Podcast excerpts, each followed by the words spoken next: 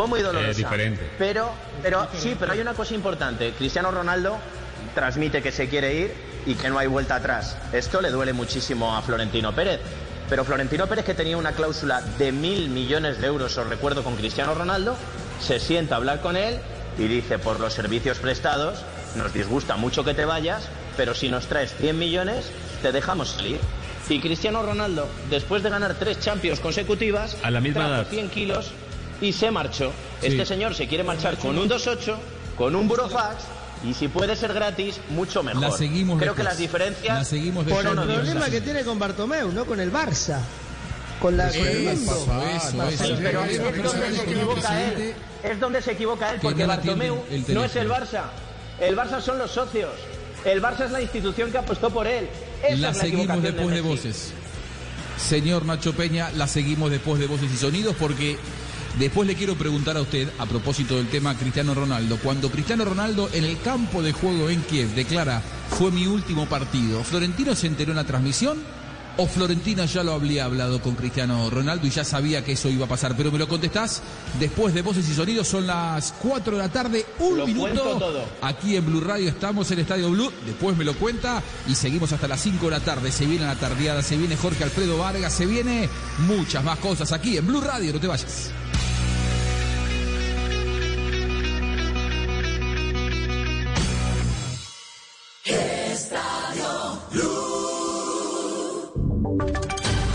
Voces y sonidos de Colombia y el mundo en Blue Radio y BlueRadio.com, porque la verdad es de todos. 4 de la tarde, un minuto, hora de actualizar noticias en Blue Radio. La defensa del exjefe paramilitar Salvatore Mancuso apelará a la decisión de la justicia en Estados Unidos de deportarlo hacia Colombia. Silvia Charri. Sí, fuentes cercanas al proceso confirmaron que los abogados del ex paramilitar Salvatore Mancuso se preparan para interponer recursos ante los jueces federales con el fin de evitar su deportación a Colombia. Explicaron que Mancuso buscará quedarse en Estados Unidos apelando a la ley contra la tortura y el trato cruel, es decir, que su principal argumento es la falta de garantías para él en Colombia, el temor de ser torturado y asesinado, sobre todo que no se siente protegido bajo el gobierno colombiano. Sobre esta decisión hablamos con Juan Pablo Inestrosa, exdirector de Justicia y Paz de la Fiscalía, y explicó que la deportación de Mancuso a Colombia es un procedimiento político y administrativo y que básicamente cuando llegue al país quedaría en libertad. Escuchemos. Mancuso vendría únicamente aquí, como dicen las salas de Tribunal de Bogotá y de Barranquilla, a que se le decrete su libertad, pero un valor que para nosotros es muy importante y es que aporte con la verdad. Y ya en una tercera medida habría una eventualidad de que Mancuso pierda los beneficios de Justicia y Paz porque el señor Salvatore Mancuso delinquió después de su desmovilización. La deportación de Mancuso a Colombia se haría efectiva en las próximas semanas. Mientras tanto, 2 líderes sociales fueron asesinados en las últimas horas en el departamento de Bolívar. Dálida Orozco. Autoridades del departamento de Bolívar confirmaron el asesinato de Fernando de Jesús Gaviria, presidente de la Junta de Acción Comunal de la vereda de San Juan Alto, en el municipio de San Pablo Sur de Bolívar, quien, de acuerdo a la senadora Victoria Sandino, era militante del partido de la FARC. El alcalde de ese municipio, Omar Borges, lidera hasta ahora un consejo de seguridad y se espera que al término del encuentro se conozcan más detalles del homicidio. La senadora Sandino también aseguró en su cuenta de Twitter que ayer en horas de la noche fue asesinada la lideresa de esta misma comunidad, Omaida Alcaraz. Sin embargo, las autoridades departamentales aún no han confirmado esta muerte. El homicidio de estos 2 líderes se suma al asesinato también en el sur de Bolívar, pero entre la zona de la alta montaña del municipio de Montecristo, en los límites con Santa Rosa del Sur, del excomandante de las FARC y firmante del proceso de paz, Jorge Iván Ramos, conocido como Mario Morales. El excombatiente fue asesinado el pasado viernes en horas de la noche. Y desde el Congreso están denunciando que las pérdidas en regalías para Buenaventura estarán alrededor del 95%. Natalia Perea. Así es, de acuerdo con el senador Alexander López, a través de un proyecto de ley, Buenaventura perderá el 95% de las regalías, que representan 38.000 millones, y solo quedarían 5.000 millones de pesos para el puerto. El presidente Iván Duque radicó un proyecto de ley que modifica la asignación de las regalías petroleras que se le entrega a la gran mayoría de municipios de Colombia. Este proyecto le deja solamente a Buenaventura 5.000 millones. En las vigencias pasadas, a Buenaventura le correspondieron casi 42.000 millones. Esto demuestra el odio y el racismo que tiene este gobierno con nuestro pueblo. El debate seguirá el próximo lunes. Por ello los invito a que se pronuncien a través de redes sociales y a que demos la pelea y la lucha para que no nos den este golpe tan duro. De acuerdo con el senador, están en el último debate y la Cámara de Representantes aprobó este sábado por unanimidad este proyecto. Y avanza a esta hora Un Canto por Colombia, el evento que se desarrolla en contra de la violencia en el país y donde líderes sociales, víctimas, periodistas y decenas de artistas alzan su voz en contra de la indiferencia. Camila Carrillo. El músico César López abrió este concierto de Un Canto por Colombia hasta que amemos la vida, haciendo un llamado a la paz en Colombia y recordando el objetivo de este concierto virtual para denunciar y rechazar las masacres que han ocurrido en las últimas semanas en el país. El líder social Leiner Palacios también estuvo en esta apertura y habló sobre un gran pacto sobre la vida y por la paz que estarán lanzando el próximo 10 de septiembre desde el Pacífico y suroccidente colombiano para todo el país. Pactar la defensa de la vida es la única apuesta posible para transitar hacia una salida plenamente democrática, incluyente, equitativa y que reconozca la pluralidad étnica y cultural territorial.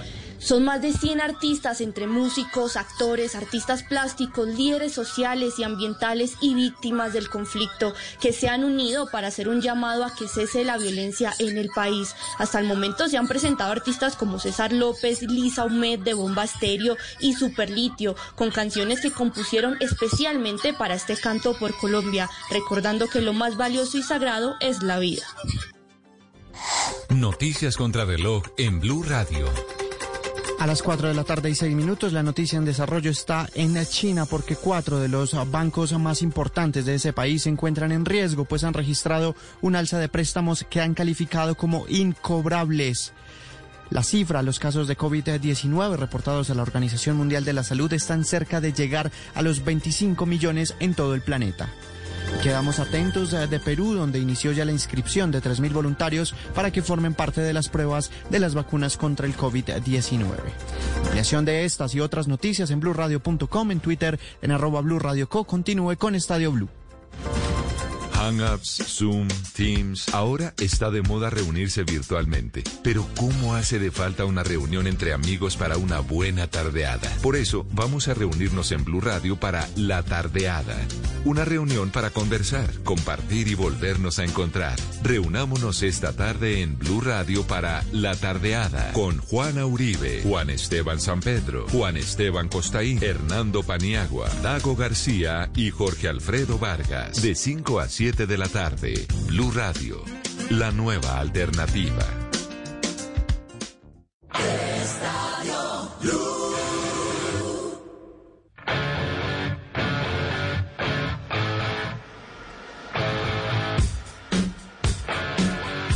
Cuatro de la tarde, 7 minutos. Hay fútbol en Francia, ¿no? Brest y Olympique de Marsella. Se lo pido al señor Octavio Sasso y que, por favor, los operadores que nos están acompañando hoy y que, como siempre, están en la radio dándonos una gran mano. Para ellos dedicado el programa y el agradecimiento especial, señor Octavio Sasso. Muy bien, Juanjo, terminó el partido. Terminó y para usted también, ¿no? Y para usted también el agradecimiento, porque usted sí está en la radio. Muchas gracias, muchas gracias. Acá estamos con los muchachos. Ganó el Marsella 3-2 al Brest en esa segunda victoria del equipo del Olympique de la Marsella, el equipo más popular del fútbol de Francia, como visitante frente al Brest, que luego de las dos jornadas sigue siendo el último equipo en la tabla de posiciones. Así que terminó esta fecha de la Liga Francesa, que incluyó también una victoria del Lille, una del Bordeaux, ganó el Mónaco 1-0, ganó el Nantes y ganó el Saint-Étienne. Sigue el Niza siendo el líder de la tabla de posiciones con 6 puntos. Repetimos, no ha jugado el Paris Saint-Germain. Es el recomienzo de la Liga Francesa en esta nueva versión del torneo de el Paris Saint-Germain, donde va a defender su título el equipo de Neymar y compañía. ¿Y quiénes están hoy con nosotros en la operación técnica? Está Mauricio Triana, que es el que lidera todo el equipo. Como siempre. Ronaldinho. Exacto, Ronaldinho. Y maneja todo el equipo desde ahí con el resto de compañeros que están con nosotros. Y todos. Bueno, un gran abrazo para todos ellos. Nacho, yo te preguntaba, cuando en Kiev, después de la victoria ante Liverpool, quizá el día más glorioso como futbolista del Real Madrid, seguramente para Gareth Bale, Cristiano Ronaldo termina el partido y dijo, bueno, me despido, fue mi último partido con esta camiseta. ¿Ya lo sabía Florentino? Es decir, ¿ya habían arreglado esa oferta que vos dijiste? La cláusula de rescisión es de 1.000 millones, pero si me traes una oferta de 100 millones te dejo marcharte. ¿O en realidad se enteró Florentino por sorpresa, como se enteró Bartomeu por el burofax de que Messi se quería ir? No. Mira, Juanjo, Florentino y los madridistas evidentemente no sabían el momento exacto en el que Cristiano Ronaldo iba a soltar el bombazo, pero sí que se olían que podía ser en cualquier instante. Fue muy duro evidentemente que fuera nada más levantar la Champions y que quedara opacado, que eso es lo que siempre se le echó más en cara a Cristiano Ronaldo. Pero es que esto viene de antes, esto viene de la multa de Hacienda. Cristiano Ronaldo se va del Real Madrid porque le pone una multa a Hacienda muy gorda. Y cuando él llama a la puerta del Real Madrid y dice, oiga, súbanme el sueldo que necesito el cariño que le dan a Messi en Barcelona, que era tanto como decir, oye, págame la multa de Hacienda. Y el Real Madrid, con Florentino Pérez a la cabeza, le dijo, oye, mira, Cristiano, te hemos subido el sueldo hace 9 meses, no te vamos a volver a subir el sueldo para que pagues la multita de Hacienda. Y se mantuvo muy firme el Real Madrid. Ningún futbolista está por encima del escudo, ningún futbolista está por encima de la institución. ¿Qué hicieron con Leo Messi? Le subieron el sueldo otra vez y le pagaron la multa de Hacienda. Ahí tienes las dos maneras de actuar. Te puedes plegar a los deseos de tu estrella o puedes no plegarte a los deseos de tu estrella poniendo al escudo y a la institución por encima de ese futbolista. Son dos maneras de entender el fútbol, muy respetables, pero el Madrid lo entendió de esa manera. ¿Fue un sorpresón que lo dijera sobre el césped, según le pusieron el micro? Sí. ¿Fue una sorpresa que se fuera? No, porque el Real Madrid ya venía tanteando con él desde marzo a abril, que le habían puesto la multa. Perdieron los dos, podía, ¿no?, pasar y lo que podía suceder, y que efectivamente acabó sucediendo. Ganó la institución, así, pero perdieron los dos. Sí, perdieron los dos de alguna manera, pero digo, cuando se pasó el calentón, que es a lo que yo voy, cuando se pasó el calentón y el enfado de, joder, ¿cómo me haces esto? ¿Cómo lo dices a pie de campo? Fíjate, no sé qué. Hubo un momento en el que se sientan, piensan en la década que habían pasado juntos, casi una década, 9 años, y dicen, bueno, venga, por lo bien que lo has hecho, por todo lo que nos has dado y, oye, porque en el futuro nunca se sabe, vamos a llegar a un acuerdo. Y llegaron al acuerdo. Por eso a mí lo que me está alucinando es que Messi, que es un tío formado, que es futbolista, que le ha dado muchísimo al Barça, eso no lo vamos a discutir, es una evidencia, pero que es futbolista porque el Barça fue el club que apostó y le pagó el tratamiento, y porque esos aficionados le adoran. Luego es Leo Messi, su talento y demás, pero alucino con que hasta Cristiano Ronaldo de alguna manera tuviera la paciencia y la deferencia de llegar a un acuerdo con el Real Madrid cuando aquello fue muy feo, y que Leo Messi esté llevándolo o esté tensando la cuerda hasta ese límite. Pero Nacho, pero no ha terminado el tema todavía. Entonces, cuando termine el tema, si Messi se va mal, es ahí donde hay que darle por la cabeza. Pero sí, ¿qué pasa si mañana se abrazan los dos y Messi dice, muchachos, le agradezco todo, y Bartomeu dice, Messi lo ha hecho bien? Es que hay que esperar, porque cuando se fue Casillas fue lo mismo. Cuando se fue Casillas fue lo mismo. Y terminó hablando Casillas.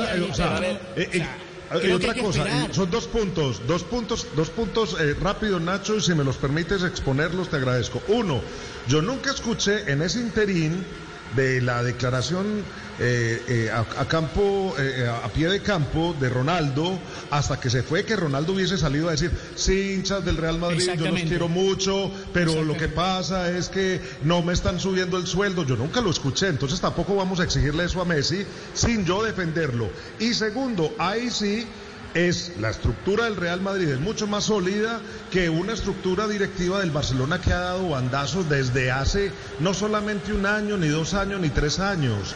Es que el Barcelona ha manejado toda la vida así. Han terminado presidentes en siempre la cárcel. Recordémonos igual, lo de Laporta. Recordemos todo lo que han sido los capítulos del Barcelona. Entonces, pero a pesar de todo lo que representa Ronaldo para el Madrid, no es lo mismo. Messi es el capitán, sí. Messi se formó en el Barcelona, claro, nació en el Barcelona. Messi tiene otra obligación con el Barcelona que ni siquiera tenía Cristiano. Hace 2 semanas yo decía que era una relación casi familiar y algunos se reían. Es la verdad, es diferente, no tiene nada que ver una cosa con la otra, es cierto. Pero lo que yo digo es que hay que esperar que termine de suceder lo que va a suceder.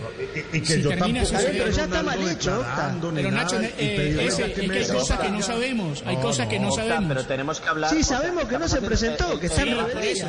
Pero eso pasa pasado en todos los equipos del mundo, con todos los jugadores, en todos lados, ha pasado en todos lados. En todos lados, hay que esperar que termine de pasar. Hoy es 30 de agosto, tenemos que hablar de lo que conocemos hasta el instante. Sí, Nacho, pero lo que no podemos decir es cómo va a terminar la historia, porque no sabemos cómo va a terminar. No pasa nada, porque lo digas también, que es un poco sorprendente que un club, una institución, porque es lo que estamos diciendo, la relación de Cristiano muy bien, ha estado 9 años, le ha dado mucho al Madrid, sí, pero no es un chaval de la cantera del Madrid que haya llegado con 13 años al Real Madrid y que se esté marchando de esa manera, sumando todo esto a que se está marchando con un 2-8.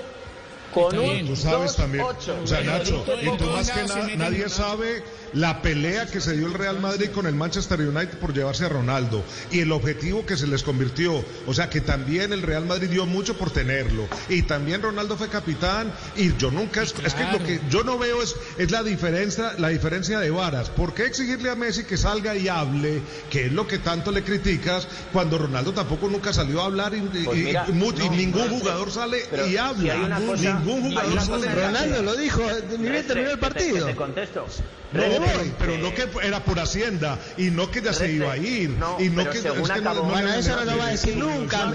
Messi tampoco te va a decir que debe un puesto. Pero que Messi tiene que mirar la cuadra. Se pone delante de un micrófono, se pone delante del micrófono de Rodrigo Fáez, buen amigo mío, y dice que ha sido muy bonito, pero que se ha acabado su etapa en el Real Madrid, que tiene que buscar nuevos retos. Lo dice en el instante 1. Se criticó mucho porque fue un instante muy mal elegido y se cargó toda la fiesta. Y efectivamente se criticó porque no nos gustaron las maneras ni las formas en las que Cristiano se fue del Real Madrid. Si se criticó mucho. Entonces, lo critican y ahora piden a Messi que haga lo mismo para criticarlo. Sí, que haga lo mismo, que lo diga. No, que lo diga. ¿Por qué? Que lo diga. ¿Por qué? Porque se debe a unos aficionados, a 200.000 socios del Fútbol Club Barcelona que le adoran.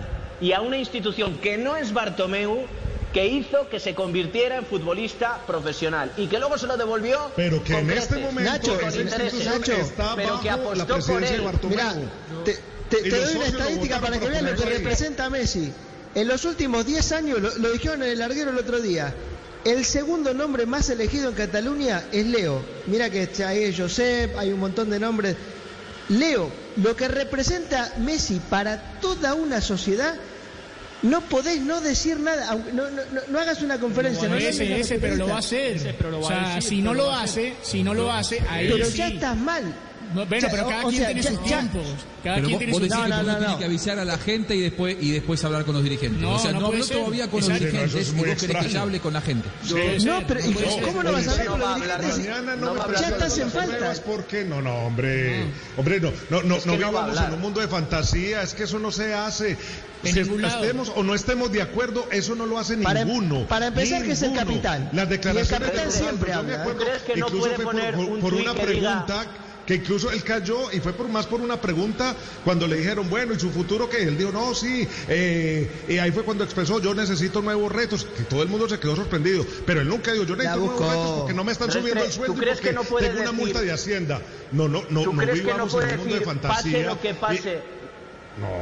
¿Tú crees que no puede decir, pase lo que pase, os quiero culés?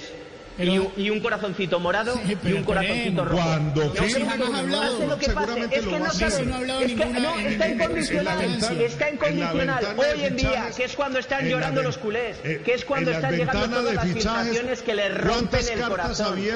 ¿Cuántas cartas abiertas no hemos visto ahora de jugadores que cambian de club? Todos los días salen en Twitter, el que se va del equipo X al Jesse, los adoro, los tendré en mi vida. Nacho, no es preferible que hable cuando esté todo claro antes de que mentirle a la gente y decirle, bueno, estoy haciendo todo lo posible por el club que amo y al día siguiente se va. Es preferible que hable cuando esté todo listo y ya, y ahí explique por qué se fue. Yo quiero ofrecer una reflexión, si me lo permiten. Yo creo que todos vamos a estar de acuerdo que la etapa más gloriosa del Barcelona no es ni siquiera los últimos 10 años, los últimos 20, 30, desde que Johan Cruyff es técnico del Barcelona, eso es indiscutible. Ustedes cogen los 6, 7, 8 personas insignias de este proceso, todas, absolutamente todas han sido, se sienten mancilladas, se sienten aplastadas y odian con su vida al dúo Rosell-Bartomeu. A Johan Cruyff le quitan la presidencia honorable y él se muere muy alejado de esta directiva. Guardiola cuando se va, dice Guardiola cuando se... No, esa fue... No, fue Rosell que le quitó la insignia de presidente honorífico. Guardiola cuando se va en una rueda de prensa dice: yo lo único que le pido al señor Rosell es que me deje en paz y me deje ensuciar y que no me busque más. Víctor Valdés, ¿cómo se fue, Nacho? Sí. Iniesta y Xavi, ¿qué piensan de Bartomeu? No, pero estoy hablando de estos. Entonces, un momento, muchachos. No, pero lo que pasa es que esto va por encima de estos. Y Dani Alves. Si los 8 y 9 nombres más importantes que han construido la etapa más gloriosa de la historia de Barcelona, los 8 no pueden ver y odian a Bartomeu y a Rosell, no, es un patrón que se repite. Perdóneme, los escuché, chicos. Guardiola se fue mal como jugador. Maradona se fue mal como jugador. Ustedes dirán, son casos diferentes. Acá hay un patrón y es la dirigencia del Barcelona. Se fue mal Rivaldo como jugador. No, salió corriendo de allí Ronaldo el Gordo. Muchachos, algo pasa. Algo está sucediendo. Eso lo dije con españoles y con no españoles.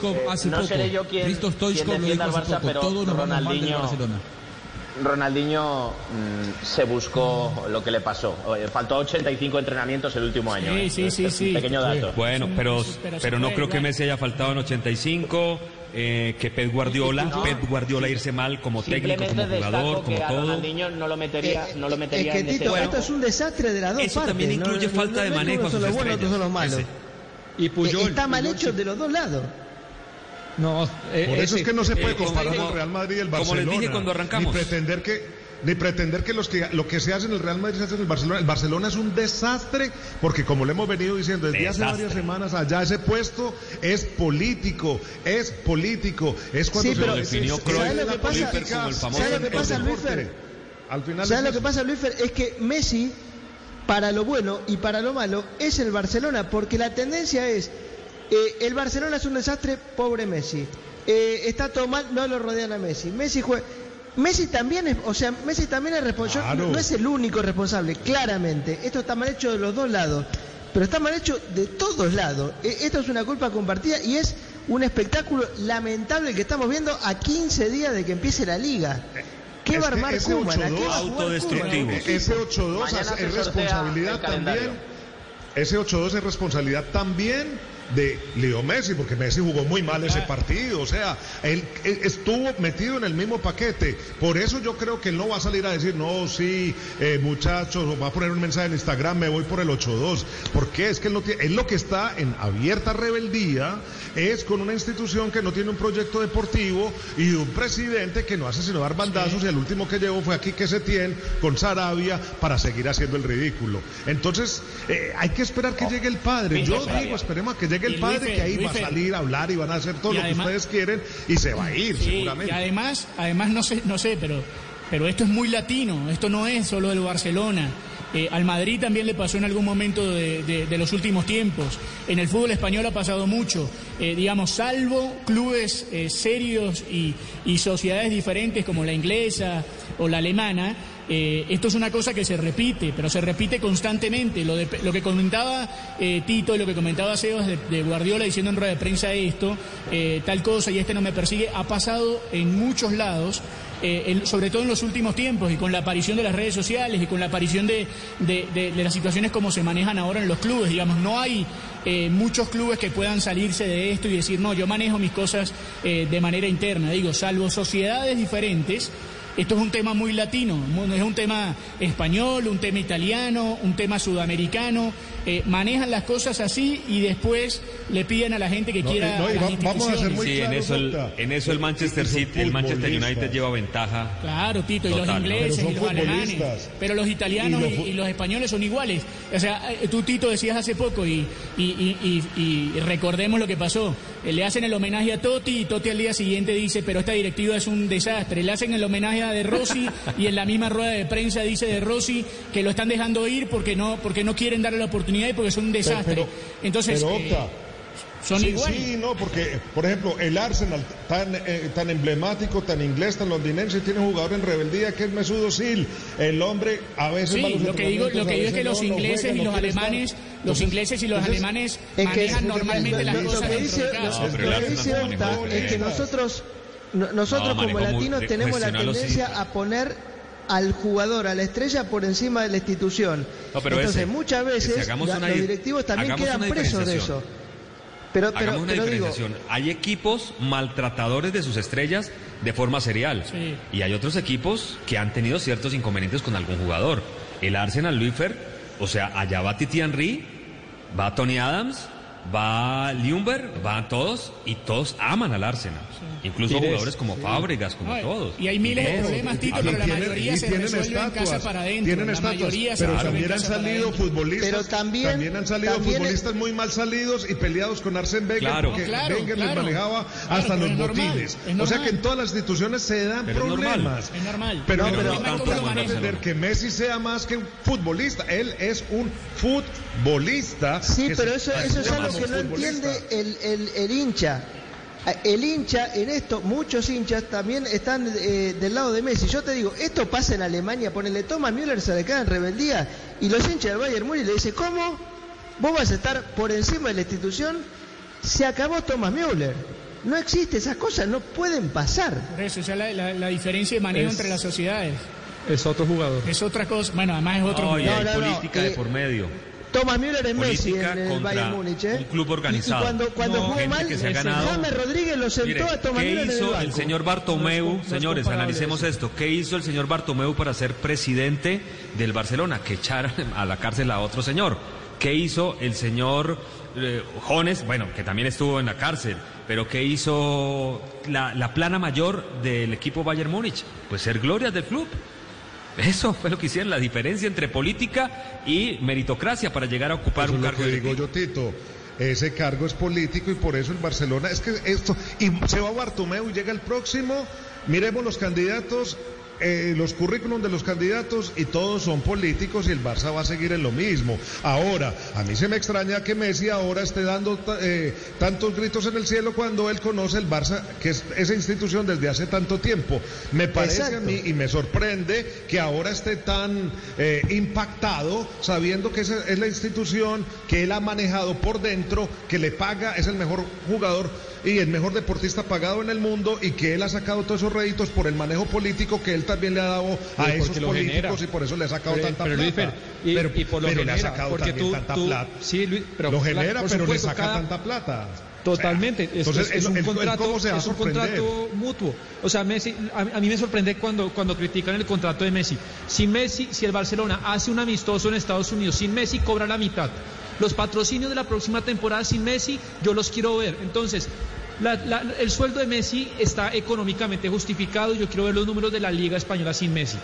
Digamos que por eso es que la Liga sale perfecto. Es que todo el mundo gana de acuerdo a lo que puede negociar, pero entonces Messi tampoco se debe sorprender porque si estuviese otra directiva en el Barcelona ganaría el 50%, pero a ellos sí los ha podido llevar en su forma para ganar lo que él quiere.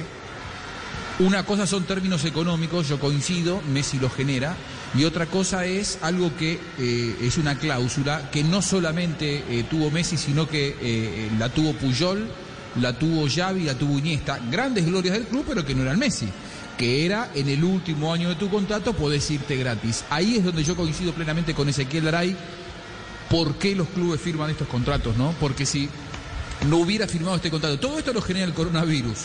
Y porque, a ver, Messi estaba a derecho si hubiéramos tenido una temporada normal, si hubiera terminado la temporada el 30 de junio, como habitualmente pasa. Ahora, como este año lo cruzó el coronavirus y esta temporada forma parte de este año calendario, todo se pospuso. Messi dice que hay una fecha, Barcelona dice que hay otra. Ahora, aún si hubiera sido una temporada sin coronavirus, que hubiera terminado el 30 de junio, me parece una cláusula ridícula por parte de Barcelona para reconocerle a Messi, a Xavi, a Iniesta y a Puyol haberle firmado un contrato así. Porque los jugadores tienen mucho más poder que los directivos. Demasiado poder. Demasiado poder. Hay que ver cuánto también a dónde se van, ¿eh? Xavi se va a Arabia Saudita o a Qatar, Iniesta se va a Japón. Estamos hablando de que Leo Messi se puede ir a un Manchester City, a seguir compitiendo, a un rival que te vas a encontrar, ¿no? Les pregunto mercados. Lo siguiente, muchachos. Es que todo el mundo está apuntando al Manchester City, pero esperemos. Y ahí quiero ir. Yo soy muy romántico. Yo soy muy romántico. A ver, me parece que hoy nadie puede puede ser 100% asertivo si dice, mira, va a pasar esto. Bueno, será porque adivinamos, pero nadie porque hoy tenga la certeza de qué es lo que va a pasar. Es absolutamente incierto el panorama, tendrán que negociar. Por ahí se queda, por ahí se va Chira o por ahí se va a vivir a la luna, no lo sabemos. Ahora, yo soy muy romántico. Yo tengo una idea de algo que puede llegar a pasar, que también es una suposición. Pero digo, supongamos que Messi no puede romper la relación con Barcelona. Él ya dijo públicamente, antes de todo este problema con Bartomeu, mis hijos están muy cómodos, mi familia está muy cómoda viviendo en Cataluña, mis hijos tienen amigos acá, lo que contaba hace un rato Nacho. Pero el problema es que está Bartomeu en el medio. ¿Qué pasa si se sientan ante la no salida, porque tampoco le conviene a Barcelona tener a Messi pagándole un año así, un Messi enojado, un Messi que futbolísticamente no le va a redituar lo que habitualmente le reditúa? ¿Qué pasa si dicen, bueno, mira, hace una cosa, Leo, tómate un avión, andate a Rosario, jugá 8 meses, señor, porque la verdad es que lo que queda de temporada es poco, sinceramente es poco, y después, cuando se renueven las autoridades en marzo, vos volvés? Cuando termine la temporada en Argentina, en mayo, volvés y con las nuevas autoridades seguís en Barcelona y te retirás en Barcelona con la camiseta con la cual vos tenés que llevarte bien, la camiseta que vos querés, la gente acá te ama. Messi no se hace, perdón con la palabra, putear por los hinchas de Barcelona, cumple un sueño que es jugar el Newell's y se estaría de esa manera cerrando mucho más armónicamente todo. ¿Es una locura lo que pienso? ¿Soy demasiado romántico, Tito? Juanjo, creo que Messi no puede vivir en Argentina. Socialmente lo digo. No puede salir a la calle. Ahí me lo dijo Claudio Pizarro. Yo no puedo volver a Perú. No tengo forma. Pero vos pensás que Messi es una buena salida. Rosario, es lo que estamos pidiendo. ¿Va a estar yendo al Monumento de la Bandera un sábado a la mañana con los hijos a tomar mate? ¿O va a vivir en un búnker encerrado yendo a jugar los partidos en helicóptero? ¿Vos qué estás pensando? Porque por ahí. Pero en un búnker encerrado me voy a vivir a Dubái. ¿Y por dónde crees que viven los futbolistas? ¿Dónde crees que viven los futbolistas? No, pero Messi en Barcelona puede caminar por la calle, puede ir al supermercado. Es el riesgo familiar. Mirá que Messi. Porque a mí también me han dicho algunos jugadores. Y vive un mes y medio en un barrio cerrado en Rosario. Pero es un mes y medio donde él está de turismo y todo, pero ya vivir, desplazarse, ir con un equipo de un lado para otro. Se fue a casar a Rosario y contrató al Mossad. Claro, con la familia. No me lo imagino con la familia, Luis Ferré. No, por eso. ¿Y él cómo se va a separar de los hijos durante 8 meses? O puede estar yendo y viniendo, volando. Es un desgaste muy grande. A mí me lo han dicho jugadores que han militado en Inglaterra. Dicen que. Claro. Que me lo han dicho. Claro, no. A mí me han dicho jugadores que han militado, latinoamericanos que han militado en Inglaterra, que cuando regresan se les vuelve un infierno. Ener Valencia, el ecuatoriano que jugó en el West Ham, ¿qué hicieron? Le secuestraron, el padre de él está secuestrado en estos momentos. Yo creo que ahora se está jugando en México, pero como saben que tuvo mucho rédito, ahora tiene familiares secuestrados. Es una cosa muy complicada. Pero además Luis Ferré, igual Messi... perdón. Mirá que la familia Messi vive en un barrio normal en Rosario, No. Sí, no, pero Juanjo, Messi es más europeo que argentino, él no piensa como, o sea, pero no es eso. Me parece a mí, por lo que hablé con muchos jugadores, por lo que te dicen. Pero Juanjo, no es porque estamos retirando a Messi. Yo les pregunto. Pero no retiremos a Messi. Está pero ¿por qué yo te dije que yo lo retiré? Si yo te estoy diciendo que vuelva en junio de 2021 a Barcelona. Déjame decir la frase del programa, con todo respeto, irse de Barcelona al Newell's es retirarlo. Es retirarlo. Pero Messi, ustedes saben, además, ustedes conocen como yo que Messi, su sueño es jugar el Newell's, ¿no? Yo pero no ahora. Y él lo ha dicho. Él lo ha dicho. Tiene el último cartucho para ganar una Champions. Ahora. Por edad, 33 años. Yo no creo. A mí me gusta la idea de sentarse a negociar. Eso me gusta. Una ideota. Y buscar una salida. Pero, Juanjo, te lo digo humanamente. Te lo explico. Mira, yo me vine a vivir hace 9 años a Alemania. Mi hija nació acá. Mi hijo está por nacer. Si a mí hoy viniera un canal y me dice, ¿te vas a vivir un año a Argentina? Tengo mi familia, extraño a mis amigos. Pensando no te dejan caminar por Argentina, Messi, empiezan a pedir fotos, el COVID-19, señor. Ezequiel Messi. Hace un rato comparaste a Timo Werner con Messi y te revolvió con una patada, ahora te comparás vos con Leo Messi.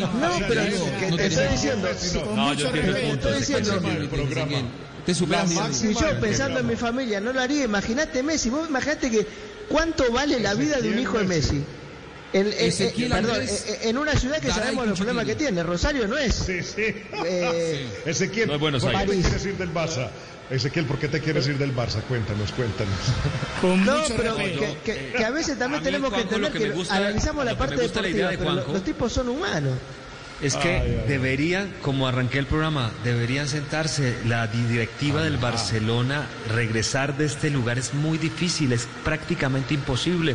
Sería un papelón para Messi decir, listo, ya no me voy, después de que mandó el fax. No, y no hablo de todo lo que se ha dicho en la prensa, porque no hay marcha atrás. De alguna manera tiene cierta duda. Es inexplicable. No hay marcha atrás.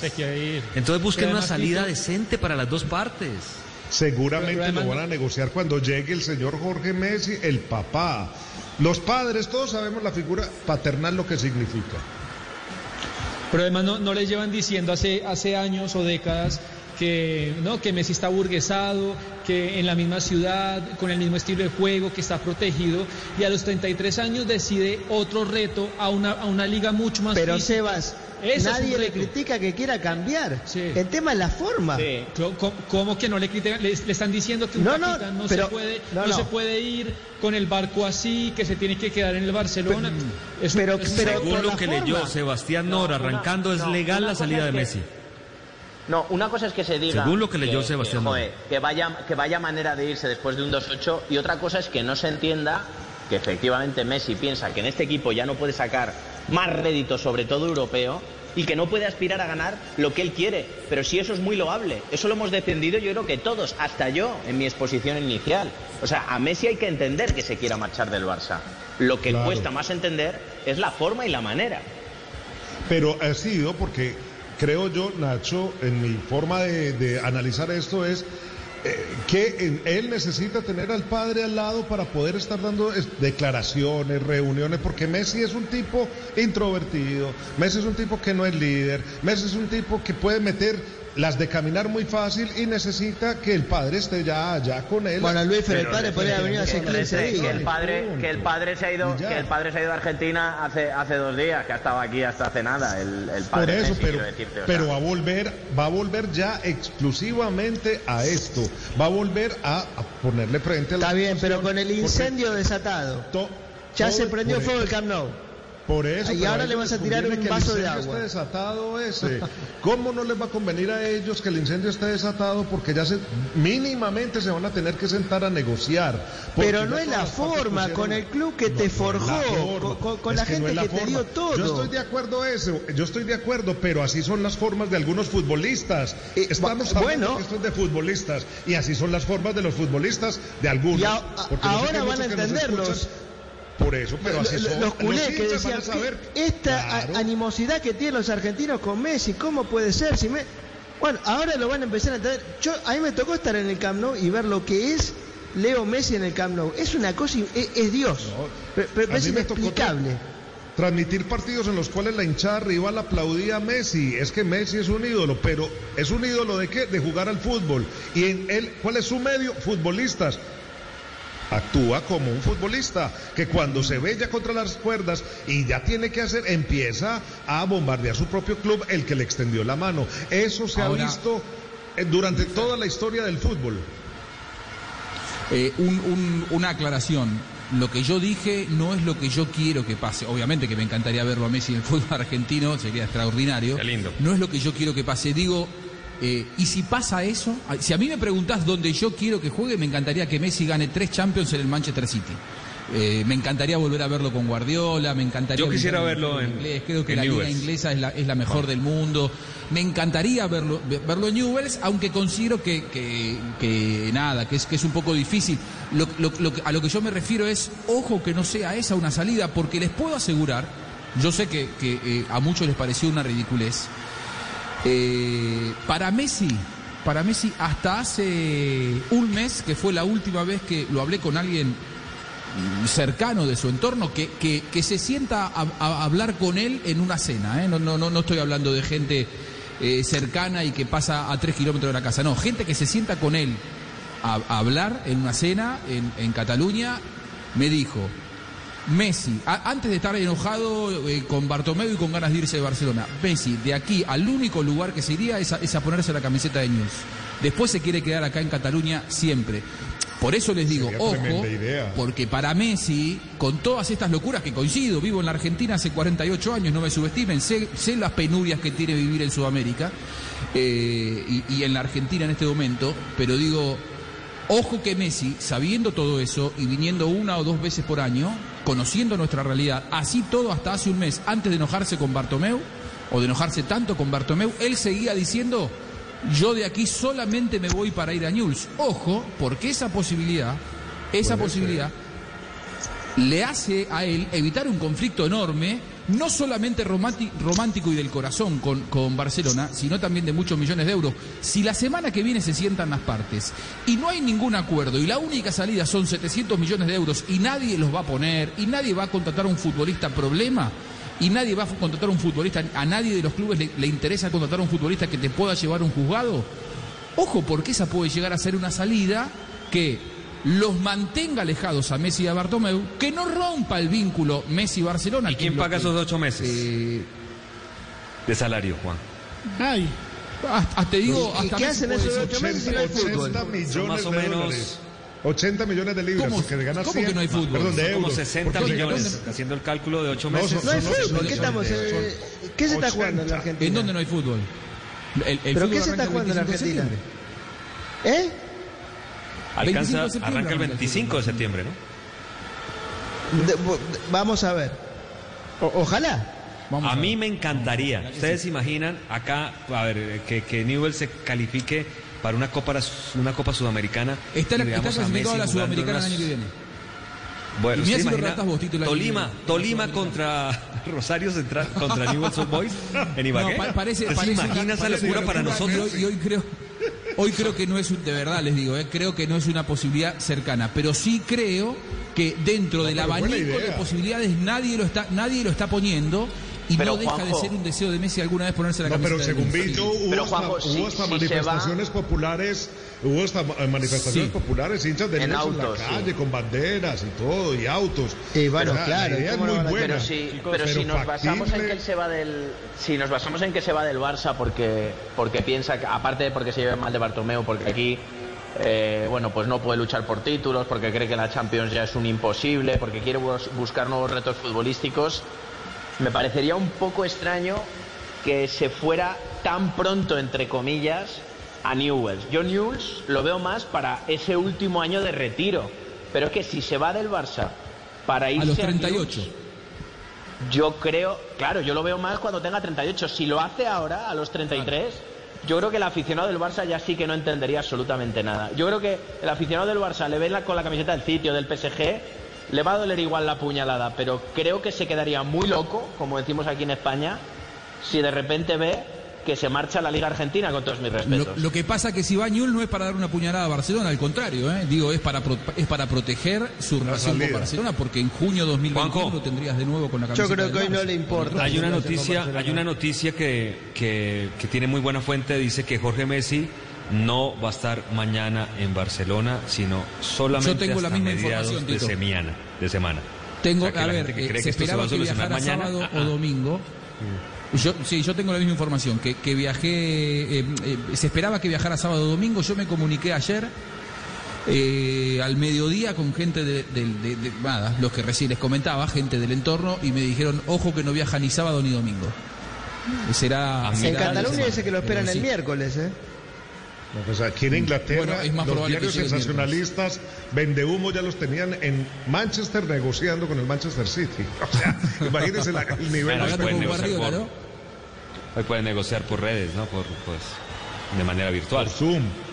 Claro, por Zoom. Es lo que necesita. Yo creo que Lionel Messi necesita a su padre a su lado en estos momentos para salir a dar la declaración que Nacho tanto quiere, para lo que sí hablar se vende con Bartomeu. Bueno, antes que yo retrepo, los que la desean, eso nunca pasó. Los que la, Escucharme una cosa, los que la desean mucho antes que Nacho Peña son los aficionados del Barça, que son los que están llorando por las esquinas y absolutamente consternados, ¿eh? No os equivoquéis, a Nacho Peña también le gustaría escucharle, pero sobre todo a los aficionados culés. Pero a los aficionados culés lo que les interesa es saber qué va a pasar, no que salga Messi a decirles que los quiere, pero que se va al otro día. Ya es que eso no tiene ninguna un poco Nacho... igual.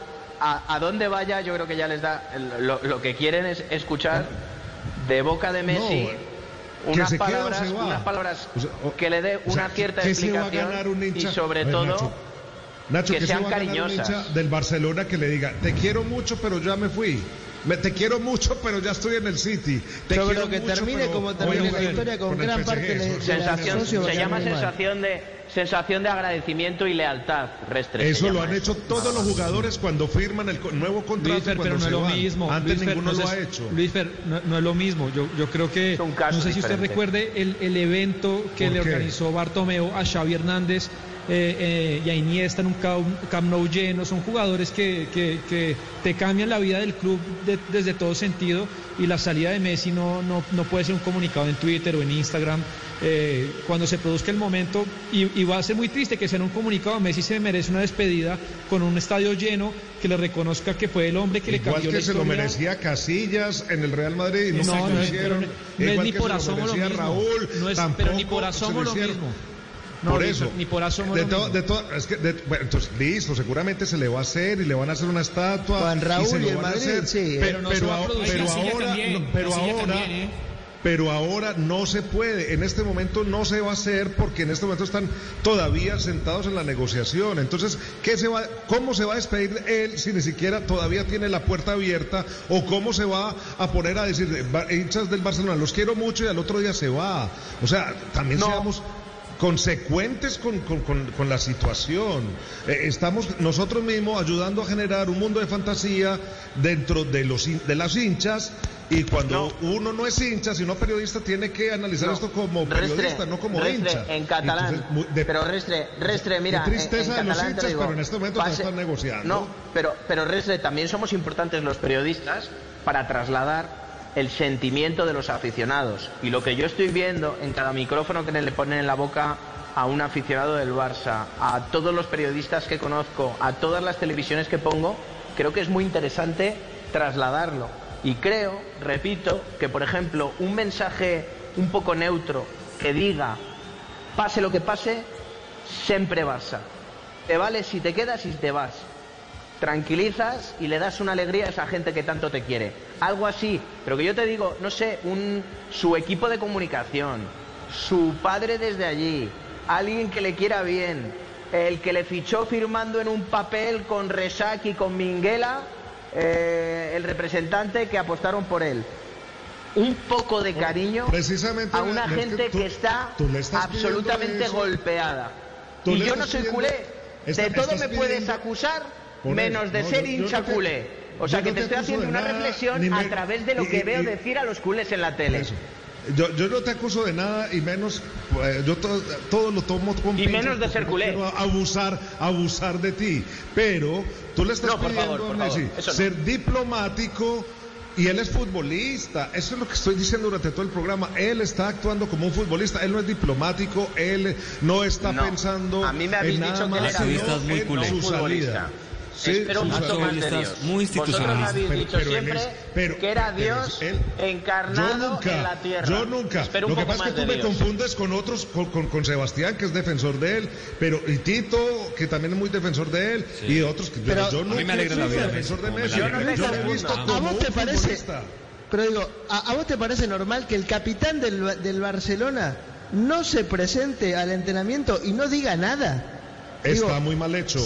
Yo le he dicho, es la quinta vez que lo digo, está muy mal hecho, está en rebeldía, todo lo que está haciendo está mal hecho. ¿Y qué tiene que esperar que llegue el padre? Es el capitán del Barcelona. Claro, hasta ahora es el capitán más importante de la historia. Todo lo que está haciendo está mal hecho, pero hay que esperar que llegue el padre, o hay que esperar hasta que hable. Cordura para las partes, señores. Qué temazo este, ¿no? Sí, señor. Sí, señor. Ahora, nos quedan 6 minutos antes de que llegue el comandante Jorge Alfredo Vargas para el empalme con la tardeada. Yo quiero ahora preguntarle a Nacho Peña que bien dijo recién Nachito, se lo puede acusar de todo menos de culé. Desde tu corazón de hincha, hoy está muy culé. Déjeme denunciar algo. Hoy Nacho Peña está muy culé. Eso, te vi muy culé, te vi muy culé. Háblame desde tus entrañas. ¿Qué te genera ver al hincha de Barcelona llorando, arrodillado, llorando porque se le fue ese jugador que nos hacía ilusionar? Yo el otro día, Juanjo, puse un tuit que tuvo un seguimiento brutal, ¿no? Que eran simplemente seis bols de palomitas. 6 bols de palomitas, ¿sabes? Y eso tuvo como 2000 y algo me gustas. Desde Madrid, el aficionado del Madrid lo está viendo con una sonrisa dibujada en la cara. Estos son vasos comunicantes. Y la desgracia en Barcelona, la desgracia en Cataluña, la desgracia en Can Barça es alegría en Madrid. Con lo cual, pero se ve con una sonrisa. Hacen mal, ¿eh? Se ve con una... No, pero yo digo... Esto le va a pegar al Madrid, ¿eh? No, espera, ya sé por dónde vas. Bueno, más o menos. Yo creo que para la Liga es una muy mala noticia. Igual que cuando se fue Cristiano Ronaldo, es una muy mala noticia. Pero, sencillamente, vivimos de la rivalidad entre el Madrid y el Barça, y que se marche Leo Messi después de un 2-8 es música para los oídos de un madridista. Yo te lo digo, a mí como hincha de River, cuando vino Maradona a Boca, yo me puse contento. Después quería que le ganáramos 8-0. Vos tenías 7 años cuando fue Maradona a Boca, no seas maradura, si fue en el 81. Pero... No, te estoy hablando de cuando volví a jugar en el 90 y pico, 95, 96. 96. Bueno, por eso le hacía bien a la Liga. De los 38 años. Ese Maradona de los 33 era de los 36. Maradona con 36 años sabíamos que no le iba a cambiar la ecuación a Boca. Ahí sí te marco las diferencias. O sea, era un mediáticamente Maradona más marketinero que otra cosa. Anda a vender el clásico sin Messi, sin Cristiano. A ver quién va a ir a ver a Hazard. De acuerdo. A Braithwaite, que pidió usar la 10 ahora. No, pero además es natural que... Decile a tu hijo a ver que te dé el control. Pero además, Nacho, la sonrisa... Ahora nos vamos para Inglaterra. Sí. Ya vas a tener que comprar otro televisor para que vean la Liga de Zimbabue, de Mozambique, de San... Andaba en Barcelona-Mallorca, que pidió 4 puntos en la Argentina. 4 puntos de rating tuvo en ESPN Barcelona-Mallorca. Andá a ver la próxima temporada cuánto tiene. Bueno, yo te digo una cosa. La Liga existía... Y está en plena negociación, existía antes de Messi y de Cristiano. Aquí estaba Zidane, estaba Beckham, estaba Ronaldinho, estaba Ronaldo, estaba Figo, estaba Raúl, estaba Casillas, estaba Rivaldo. Y existirá después. Porque sigue Silva, sigue Oblak, no sigue Ter Stegen, pero no había Manchester City, no había PSG. Mira, Nacho, la próxima que somos, pero en Asia, en África, no somos la Liga de Kinshasa tampoco. Chicos, se va Jordan de la NBA, la NBA sigue, pero el hueco, el vacío, las viudas que dejó Jordan fue increíble. Además que Jordan todavía tenía posibilidades de seguir jugando. Después regresó, pero ya era Fórmula 1. Tiger Woods, todos son jugadores que están por encima del deporte.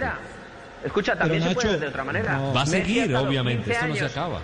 Messi ha estado 15 años en la Liga Española, dándole un nivel espectacular, y ahora que le quedan 3 años de carrera, pues se va a ir sus últimos 3 años de carrera con ya su peor estado futbolístico o con lo mejor futbolístico ya visto, se ha marchado. Y Cristiano Ronaldo estuvo 10. Yo prefiero verlo el vaso medio lleno. Y la Liga seguirá. Y vamos a seguir hablando de la próxima temporada. No se va a morir nadie. La camiseta 10 del Barcelona con Braithwaite, vamos a ver cuántas vende. Vamos a ver. Nacho, la próxima temporada está el Manchester City con casi todas sus estrellas. Está el Liverpool, que es un equipazo, que va a fichar a Thiago Alcántara. Está el Chelsea, que está armando un equipo sensacional. El Arsenal de Arteta, que es muy interesante. Está Bielsa. Está el Manchester United, que lo hemos hablado, viene con gente muy buena. Y si se va Messi, mira, y yo Barco soy de los que emigro, que yo generalmente veo la Liga Española. Yo y millones detrás nos vamos a la isla, y eso va a ser durísimo para España. No, lo que pasa es que la Liga se ama en Colombia. La Liga seguirá, pero lo que pasa con deportes que son basados en figuras, en la Fórmula 1 con Schumacher, después de que se fue Schumacher, incluso cuando estaba en esa en ese dominio también perdió interés, lo que hablábamos de Tiger Woods, lo de la NBA. Cuando son fundamentados en figuras, eso es lo que pasa cuando se retiran, cuando se van, que sufren una caída, pero van a recuperar seguramente en un tiempo y va a volver a salir otra figura y tal, pero en el momento se va a sentir el batacazo en ratings. Porque probablemente ha vuelto bravo al Betis, ojo. Sí. Ah, sí. Ojo. ¿Quién? Sí, Claudio. Y Ángel Herrera, una hito más en el Granada.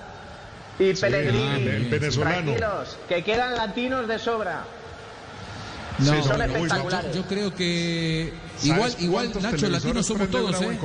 En España también son latinos, somos todos latinos.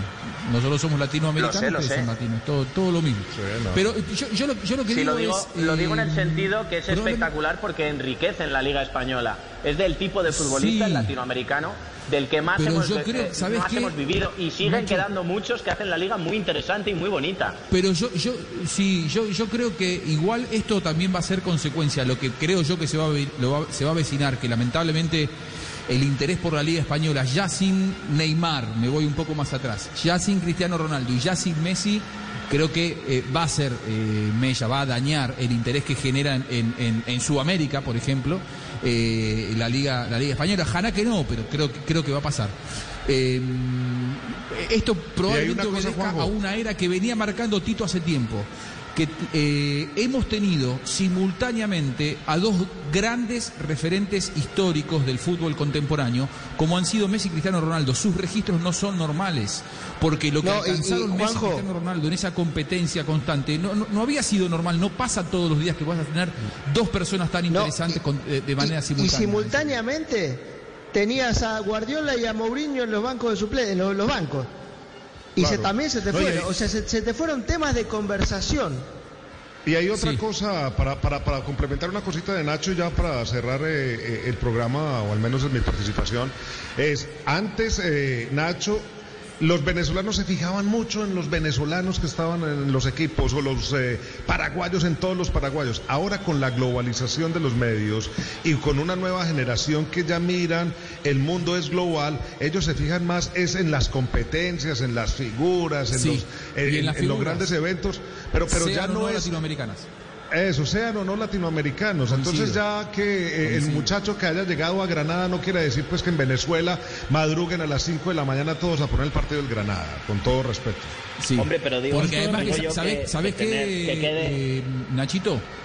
¿Sabés lo que pasa? Se nos ha metido tanto el fútbol europeo, y de verdad te digo, porque yo lo veo en mi hijo, o sea, por ahí yo veo otras cosas. A mí sí me interesa ver cómo juega el pibe surgido de Newell's en el fútbol inglés, en el fútbol italiano, a ver cómo le va, no sé, a Pesela. Pero en realidad los chicos de ahora... no le importa tanto si es argentino, porque por ahí no miran, justamente se le metió tanto en las ligas europeas, que le interesa igual un argentino o un brasileño o un colombiano que un buen jugador español, porque se hacen hincha de los jugadores independientemente de las nacionalidades, ¿entendés? O sea, se le metieron por la imagen del futbolista o de los equipos, porque nos hemos acostumbrado mucho a ver las ligas. No, es un punto muy interesante ese que comentas, y es enriquecedor, porque es verdad que la chavalería, la gente joven ahora mismo tiene un conocimiento futbolístico y unos medios para poder llegar a conocer a futbolistas de todas las nacionalidades, que es espectacular. Pero yo creo que a la Liga Española le sigue quedando una carta muy buena, y es la rivalidad entre el Madrid y el Barça, que es algo universal, que interesa a todo el mundo. Hay que ver cuánta gente ve los Madrid y Barça. Entonces yo creo que eso es la gran baza que le queda. Evidentemente, sin Messi, sin Cristiano, pues claro que pierde. ¿Cómo no va a perder? Muchísimo. Pero queda esa carta, esa rivalidad histórica, mundial, legendaria, que no va a desaparecer nunca. Es la gran ventaja. Es que el clásico va a seguir siendo el clásico, y el clásico ha sido el clásico. Lo que pasa es que un partido ya Barcelona-Eibar, que antes algunos lo veían por Messi, ya no lo van a ver. O así, pero el clásico va a ser el clásico, es el partido del mundo. ¿Qué pensará Jorge Alfredo Vargas? El resto de la liga pierde mucho peso. ¿Qué pensará el comandante Jorge Alfredo Vargas, futbolero como poco, Jorge Alfredo? Señor Buscale, ¿cómo le va, señor almirante de Estadio Qué Blue? Placer saludarlo. Cuando navegamos en las arduas aguas fuertes mesiánicas de Messi, que yo voy a ver dónde esté Messi. Es que yo soy de Messi. A mí póngame el partido, yo veo a Messi. donde quieran, de donde lo pongan, punto, señor Luis Fernando. Claro, allá voy a poner el canal. Es que, ¿cómo no va a ver uno la magia del mejor jugador del fútbol mundial, el señor Messi? Entonces, donde me lo pongan, yo lo veo. Buen punto. Sí, pues yo estoy hablando de aficionado, porque yo les aprendo a ustedes, a Tito, a Luisfer, a Juanjo, todo, y ustedes hablan científicamente todo, como siempre. Y muy bien con todo el comentario, pero yo he aficionado, yo soy aficionado a Messi a ver esas jugadas. Claro. Donde lo pongan seguramente va a haber mejores contratos de publicidad y todo. Si lástima va Alemania, que el Barça vas a ver y la lástima... Y si va a Inglaterra, sí, vas a ver la Premier. Por favor. ¿Cómo? Por eso, claro, ojo, pero con los chinos, lo que pasa, ojo con los chinos, Jorge Alfredo, que los chinos pueden llegar Luis, y decir, ¿qué te dije yo hace Messi dos años cuando se fue Cristiano Ronaldo a Juventus? ¿Qué te dije hace 2 años yo, Luisfer? Contarle a Jorge Alfredo lo que me pasó con mi hijo, contarle la experiencia, Luisfer. Ah, no, claro, no, que le quitaba el control, o sea, que ya ponía, era el partido de la Juve, ya el hombre, listo, o sea, y siguen, es que siguen ya las figuras y ya...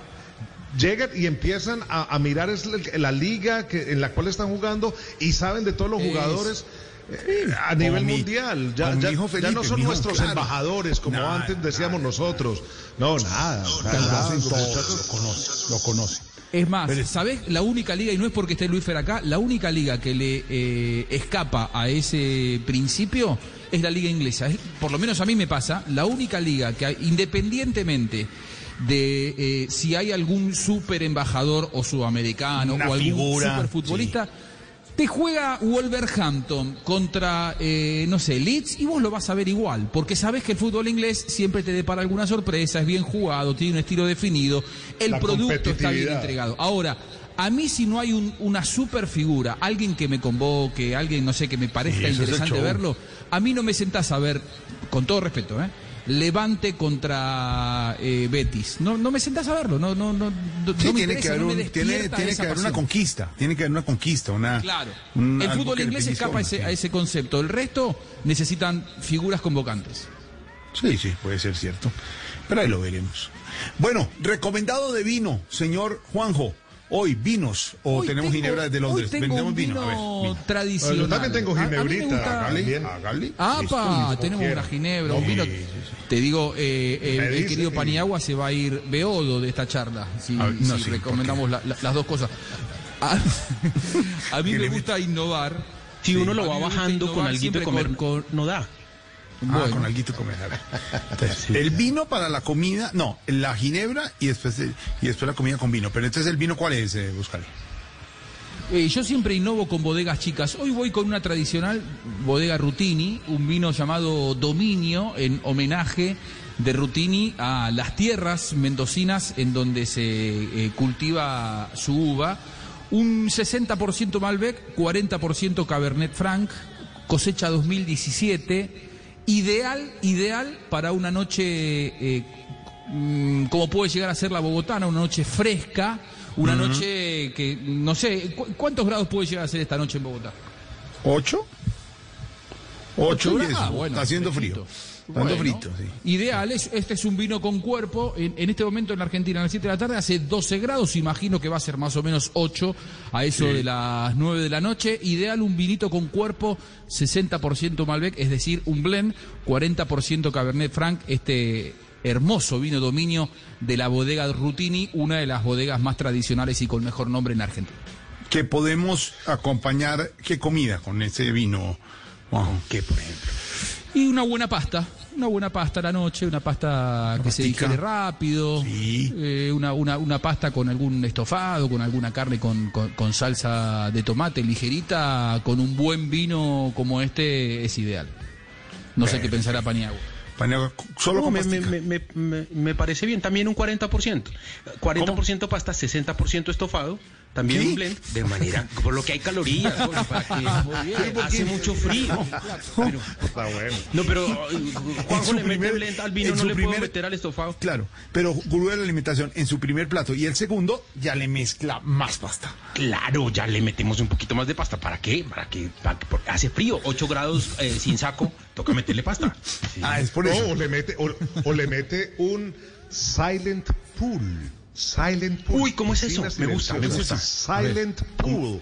Es una ginebra hecha en el condado de Surrey. Silent Pool, a propósito, es un sitio que hay que visitar porque es una destilería, pero tienen parque temático, se llama Silent Pool. Qué lindo. Está bonito. Piscina silenciosa y usted puede ir allá y degustar toda la ginebra. Además tienen atracciones, tienen tenían eventos, conciertos. En fin, es un gran sitio para ir y esa ginebra es deliciosa. Es dulcecita, es una ginebra que se deja degustar. Con lo que le gusta a Paniagua, claro, eso, que tiene fruta. Siempre ginebra Paniagua se toma 3 ginebras con fruta. Entonces le mete un juguito de mango. Haga un juguito de mango, ese sí, dulcecito de mango rojo, y lo mezcla con el Silent Pool. Es una gran ginebra. Y cuando venga Jorge Alfredo y Paniagua, Jorge Alfredo que aparece por acá y me dice, bueno, ¿dónde me va a llevar Restrepo? Lo llevo allá al parque de Silent Pool, a la destilería, en Surrey. Y es hermosísimo, los alrededores son quedan en Surrey Hills, donde se corrieron las pruebas de ciclismo en los Juegos Olímpicos, ¿se acuerdan? Así que subían, que es las únicas montañitas que hay por ahí en el sur de Inglaterra. Ahí está, Silent Pool. Ahí está, señor Paniagua. Y con fruta, además, ¿con buenísimo. Fruta? Exactamente. ¿Cuenta como ensalada de fruta? Sí, señor, perfectamente. Como ensalada de fruta. Ah, como ensalada de fruta, claro. Perfecto. Claro, claro. Como la pasta también, se le echa unas hierbitas por encima y eso ya es la verdura. No tiene tomate, acuérdese. Que le metieron tomate. Eso mandó a decir Buscalia, cuenta como ensalada también, ¿no? Está cuenta perfecto, como ensalada. Todo balanceado. Ah, cuando Buscalia dice tomate es ensalada. Le mete... Claro, entonces... Le mete una salsita de tomate. Pero ya tiene tomate y se ve rojo, eso es ensalada. Y Paniagua le puede meter dos porciones y media, porque tiene ensalada, porque tiene tomate. Claro, como tiene ensalada y eso es saludable, se puede comer, puede repetir. Ah, puede repetir. Claro. Claro, y saludable. Con la ginebra de Luis Ferrantes y el vino después. No, sí, es una cosa de esas que... Me parece que funciona. El pobre Juanjo. No, después de todo lo que tomamos hoy... Juanjo se investiga una semana entera el vino que le va a recomendar. Con una pastica suave, Neki, usted le clava 3 platos de pasta, hermano. Con 3 platos, porque uno come pasta por la noche, porque la digestión es ligera, es rápido, es fácil, pero si te clavas 3 platos, gurú de la alimentación, me parece que vas a engordar. No porque le mete postre, ¿sí o no? Le mete uno postrecito para hacer y hace un Napoleón de eso. Postrecito para equilibrar. Y duerme plácido. 4 de la mañana. Delicioso duerme. Sí, señor. 4 de la mañana. Recordándose a Buscalia. Y empieza, ¿qué vino me dio Buscalia que me está cayendo como mal? No fue el vino, las 3 porciones de pasta, hermano. Eso fue. Mi Juanjo, abrazo grande. Abrazo grande, amigo, abrazo grande. Saludos, nos quedamos escuchándolos. Sí, señor, recomendado de siempre, ustedes lo saben, en este empalme con Juanjo, con Tito, con Luisfer, con todo el equipo de Estadio Blue, y hablamos de vino, hablamos de gurú de la alimentación, hablamos de todo porque estamos en domingo, terminando agosto, se termina agosto y empieza septiembre, el mes del amor y la amistad. Ahora hablamos de eso, del amor y la amistad, aquí en La Tardeada, donde ya están listos. Por Zoom. Por amor Zoom. Y amistad por Zoom. Por Zoom tocó. Bueno, ¿no? ¿Sí? ¿Cómo será en esas declaraciones? Por Zoom también. No, y lo bueno es que la pelea por Zoom es que ¡pum! Se me desconectó. ¡Ay! Me salí. Hernando, se me acabó el Zoom. Se me cayó la señal. Se me fue el internet. Sí. Porque es que yo te voy a decir, ¿hace cuánto tú me dijiste? ¡Pum! Se cayó la... Hola. Sí. ¿Qué pasaría? La señal y tan. Eso puede ser amor y amistad por Zoom. Luisfer, abrazo en Londres, mi Juanjo. Un abrazo grande. Terminamos Estadio Blue. Abrazo. Recomendado de música para terminar. Nos vamos con noticias. Ya reporte de COVID-19. Están Eduardo y Uriel listos para hacernos el break informativo, como siempre, en Blue Radio. Y nos quedamos con buena música que nos pone el DJ del momento del Estadio Blue, Don Juanjo. Loco tu forma de ser de los auténticos decadentes. Habla del pingüino, una tradición en Buenos Aires, tomar vino en una jarra con forma de pingüino. Por ahí dice, me tiraste el pingüino, me tiraste el sifón, para esta charla con mucho sabor a buen vino Malbec. Qué rico, señor. Un abrazo a todos. Va terminando Estadio Blue, vamos comenzando Tardeada. Ya está listo Don Dago, lista Doña Juana, listo el señor Paniagua, listo el señor Costaín. Se está terminando agosto, caen las cometas y comienza el amor y la amistad. En La Tardeada vienen las noticias, Don Eduardo, Don Uriel. Ya estamos listos, conectados en La Tardeada Blue.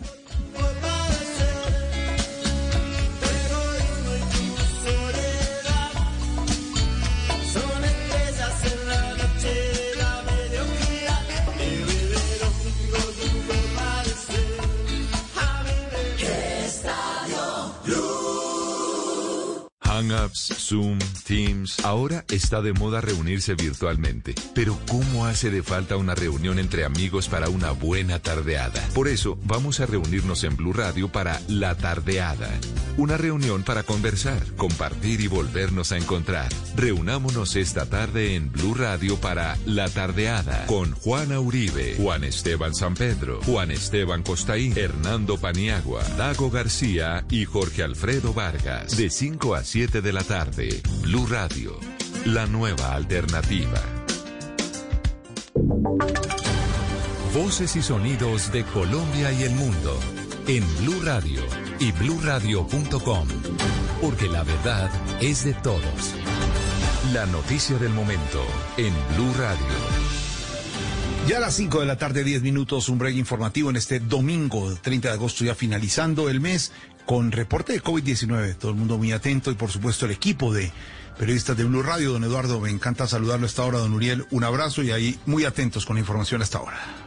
Hola, ¿qué tal, Jorge? Un gran abrazo también para usted en La Tardeada y aquí el reporte informativo, como siempre, con el comportamiento del COVID-19 día a día. Le cuento que el reporte de hoy nos habla de 8.024 casos nuevos de COVID-19. Hay que aclarar y hay que decirle a los oyentes que en las últimas 24 horas se practicaron 30.000 pruebas aproximadamente, de las cuales casi 27.000 fueron pruebas PSR y 3.357 fueron pruebas de antígeno. Un número, Jorge, que sigue bajando, porque acuérdese que en algún momento alcanzamos a hacer cerca de 41.000 pruebas en Colombia. En todo caso, esta cifra es mucho menor que la que se registró ayer. Recuerde usted, tuvimos 9.400 casos adicionales de COVID-19, con una tasa parecida a la de hoy en cuanto al número de pruebas. También le puedo confirmar que en este momento tenemos 136.000 casos activos, una cifra que no se está moviendo mucho, más o menos en ese rango nos estamos comportando diariamente, y la cifra de recuperados es así que es bien grande, 450.621 recuperados, de acuerdo con este último reporte que acaba de entregar el gobierno nacional. Eso nos deja un total de 607.000 personas, casi 608.000, a las que les ha dado COVID-19 en nuestro país. Uriel Rodríguez, háblenos del balance de fallecidos en Colombia.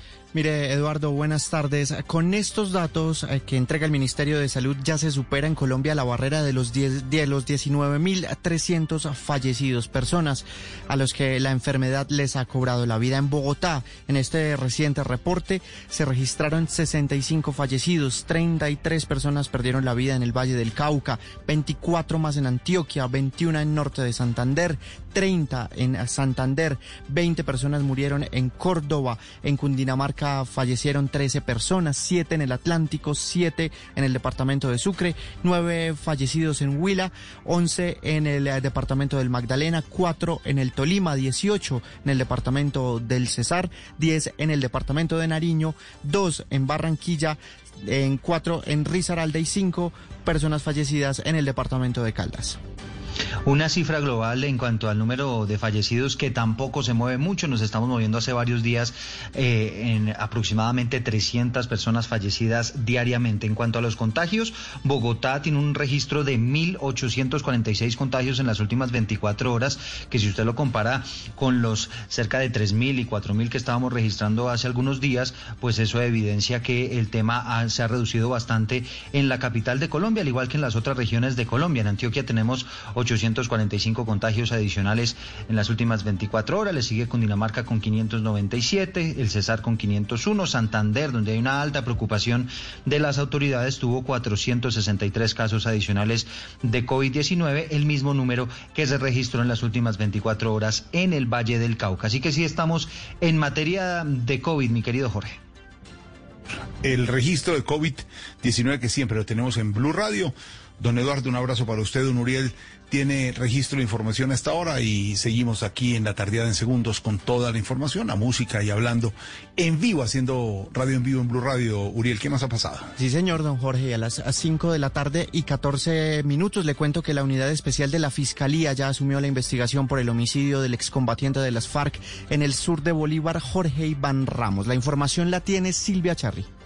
Pues está a cargo de un fiscal de la Unidad Especializada de Investigación del Ente Acusador esta indagación por la muerte de Jorge Iván Ramos, de 52 años, un excombatiente de las FARC que era integrante de la Junta de Direccionamiento Estratégico del Programa de Sustitución de Cultivos Ilícitos y que fue asesinado el pasado 28 de agosto en la zona rural de Santa Rosa, en el sur de Bolívar. De acuerdo con las primeras indagaciones o los actos urgentes de la Fiscalía, pues este hombre fue asesinado en el sector de La Vega, entre los municipios de Montecristo y Santa Rosa, sitio por donde se desplazaba con el esquema de seguridad completo asignado por la Unidad Nacional de Protección a través de la Subdirección Especializada. La Unidad Nacional de Protección señaló por su parte que Ramos Camacho le habían asignado medidas de protección acordes a su nivel de riesgo tras un estudio especializado adelantado en el momento por la Mesa Técnica de Seguridad y de Protección.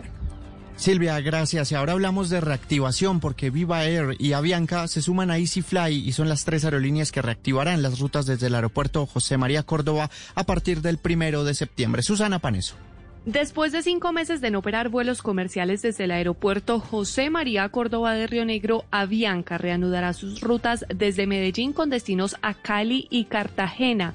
Asimismo, Viva Air anunció que retomará sus rutas entre Medellín y Bogotá, Cali, Cartagena y Santa Marta a partir del 1 de septiembre. Francisco Lalinde es el vicepresidente de operaciones de Viva Air. Esta fase 1 de vuelos tiene una restricción de 6 operaciones por hora en el Aeropuerto Internacional El Dorado y 4 operaciones por hora en los demás aeropuertos del país para garantizar el cumplimiento de los protocolos de bioseguridad. El aeropuerto José María Córdoba de Río Negro suma entonces 3 aerolíneas y 7 destinos confirmados. Además, la Aeronáutica Civil autorizó las rutas hacia Manizales y San Andrés, pero hasta el momento ninguna aerolínea ha confirmado itinerarios a estos destinos.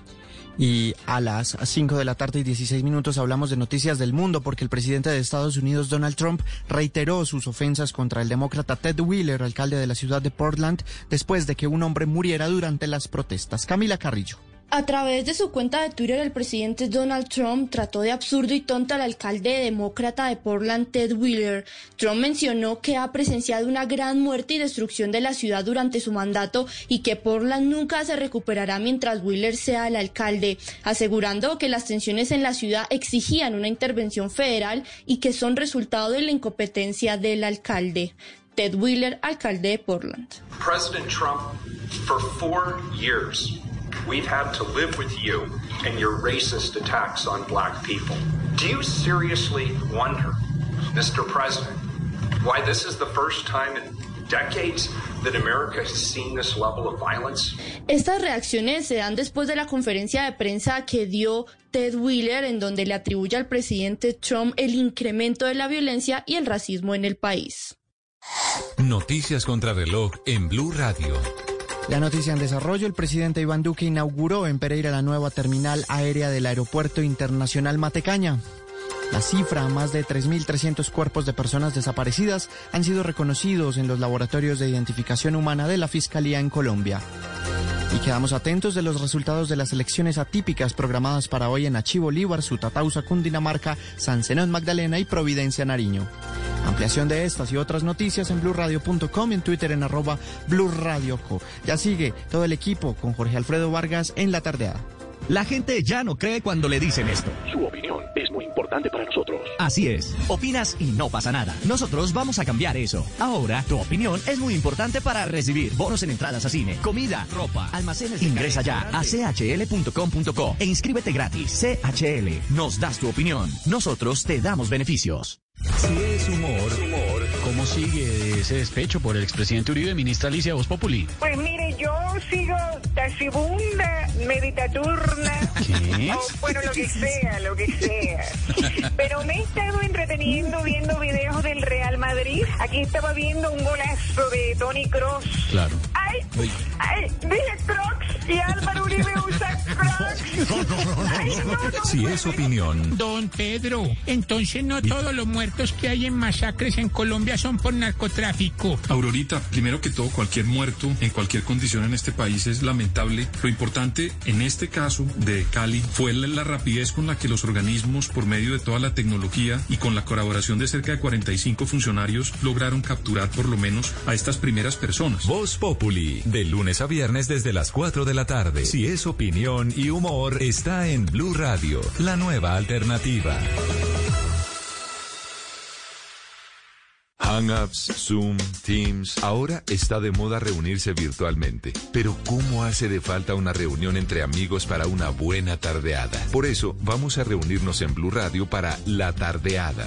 Una reunión para conversar, compartir y volvernos a encontrar. Aquí comienza La Tardeada con Juana Uribe, Juan Esteban Sampedro, Juan Esteban Costaín, Hernando Paniagua, Dago García y Jorge Alfredo Vargas.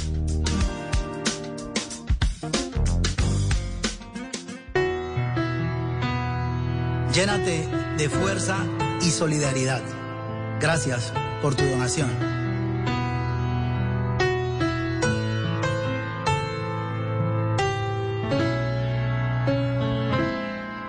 El guerrero levantó su mano, señalando hacia el infinito. El guerrero dice que estas lágrimas son la risa del mañana que me espera.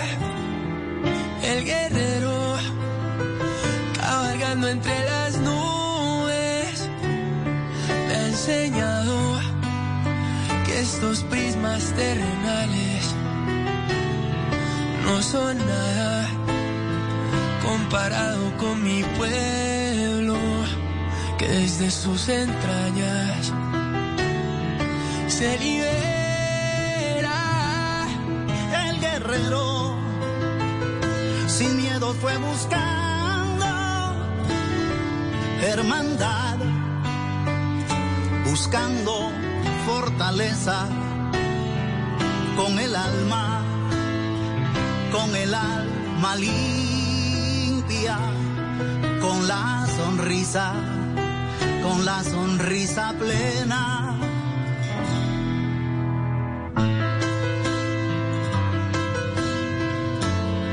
...5:21... El guerrero del gran maestro Yuri Buenaventura, con tertulio de esta tardeada, y fue la canción central hoy en la caminata virtual de la Solidaridad por Colombia. 40 años haciendo la caminata. Yo creo que es uno de los eventos que más concentra gente en Colombia.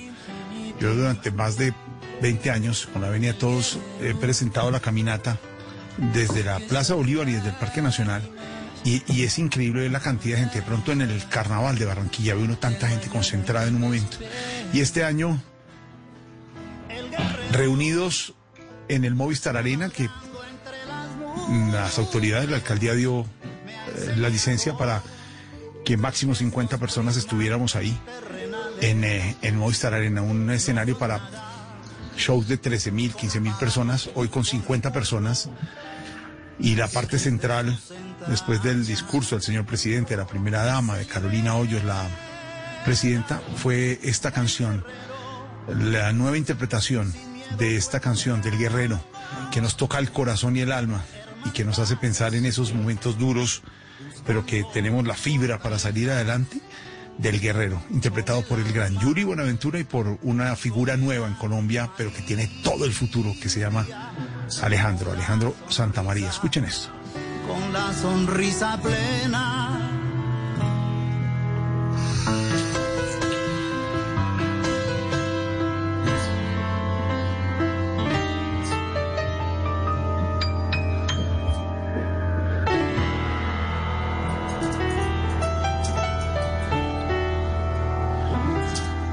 Y le tenía esta sorpresa a doña Juana Uribe, que tanto le toca en el alma y en el corazón esta canción, por la serie Escobar y por todo lo vivido y por la parte donde se nos entremezcla todo, desde Diana Turbay, la hija de María Carolina, hasta Galán y la interpretación de Yuri y la serie y ahora Santa María, como me dice el maestro Yuri, que tuve oportunidad de hablar después de la presentación con él, me dice, es oír las nuevas generaciones interpretando esto. Linda, ¿no, mi Juana? No, impresionante, y más, además me llena de emoción que les mueva a los jóvenes esa canción y que se les vuelva un pequeño himno y que les dé ganas de cantarla, ¿no? Y además la versión me parece maravillosa.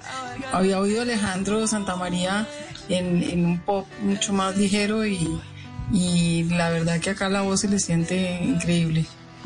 Ese rasgar, Dago, me dice el maestro Yuri, obviamente, me dice, mire, de aquí en adelante vamos a oír esas voces, como la de Santa María, que es un avance frente a la escuela nuestra, que fue la salsa y todo eso, dice Yuri, y más lo sabe Dago aquí, que es esa interpretación que hace Yuri, dice, pero con todo el respeto, esa nueva generación la rasga y la siente muy bien en una generación preocupada por el planeta y por tantas cosas para salir adelante. ¿Suena bien o no, don Dago?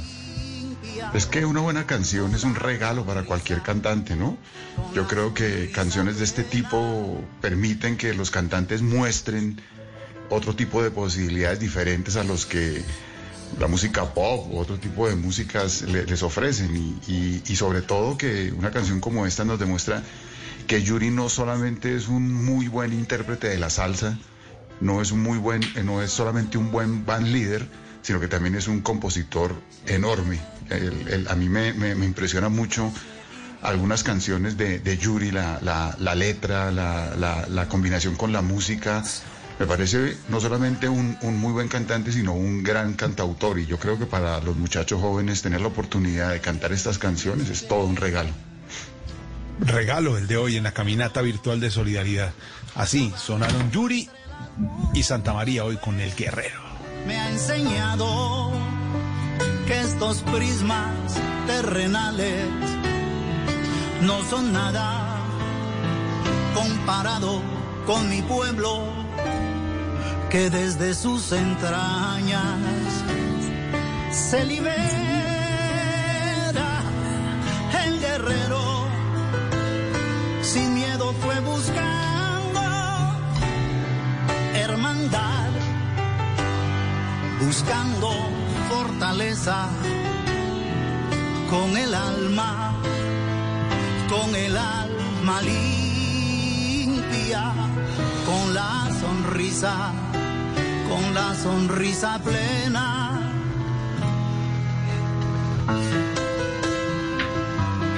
Un piano lindísimo, ¿no? Ese es el pianista de Yuri, además. Sí, es un pianista de Yuri del Valle del Cauca.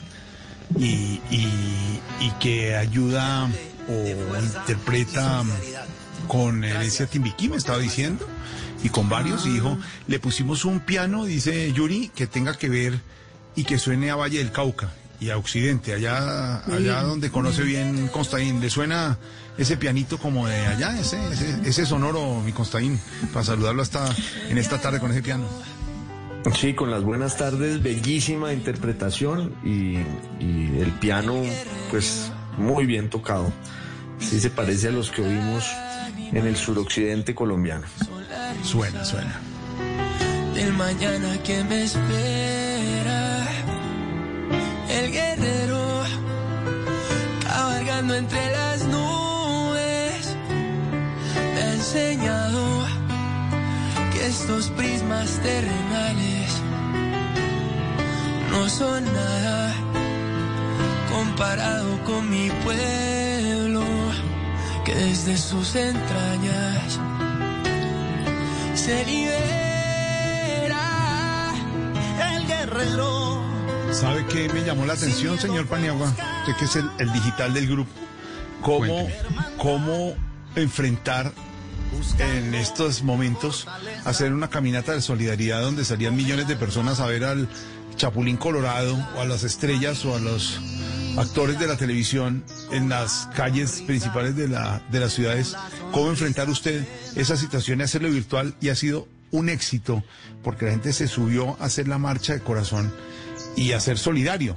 de por sí, así no estuvieran en la calle viendo a sus artistas, los artistas digitalmente, digamos, es aprovechar la parte digital para cumplir metas y tareas en este momento, ¿no?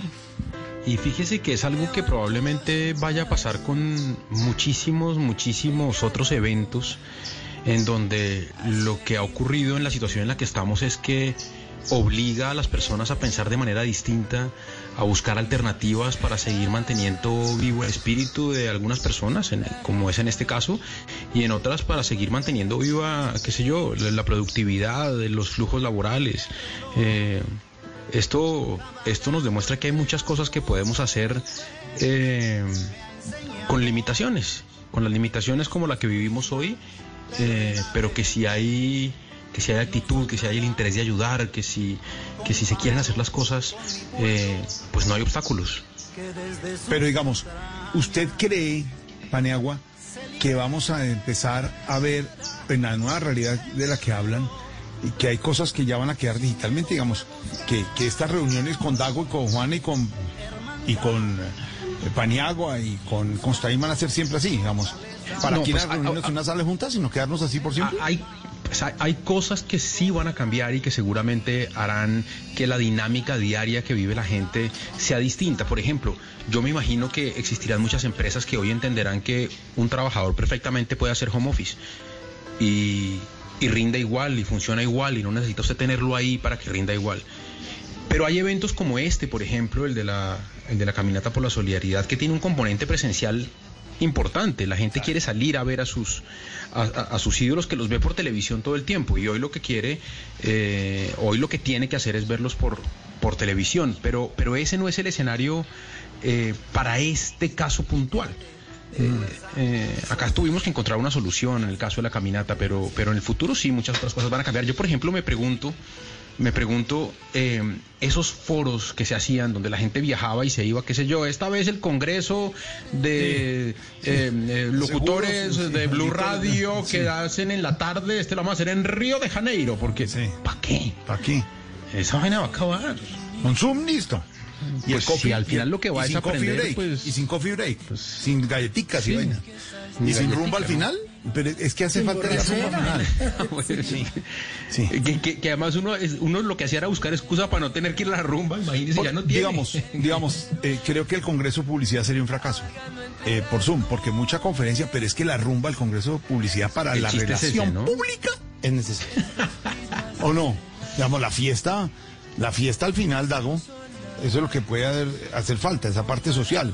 Digamos, a conferencia usted se la pasa por estas plataformas. Entonces, lo que hace usted es que se ahorra las conferencias y va a la fiesta. Si el chiste es ese, pues llega derecho a la fiesta. Directo. ¿Será?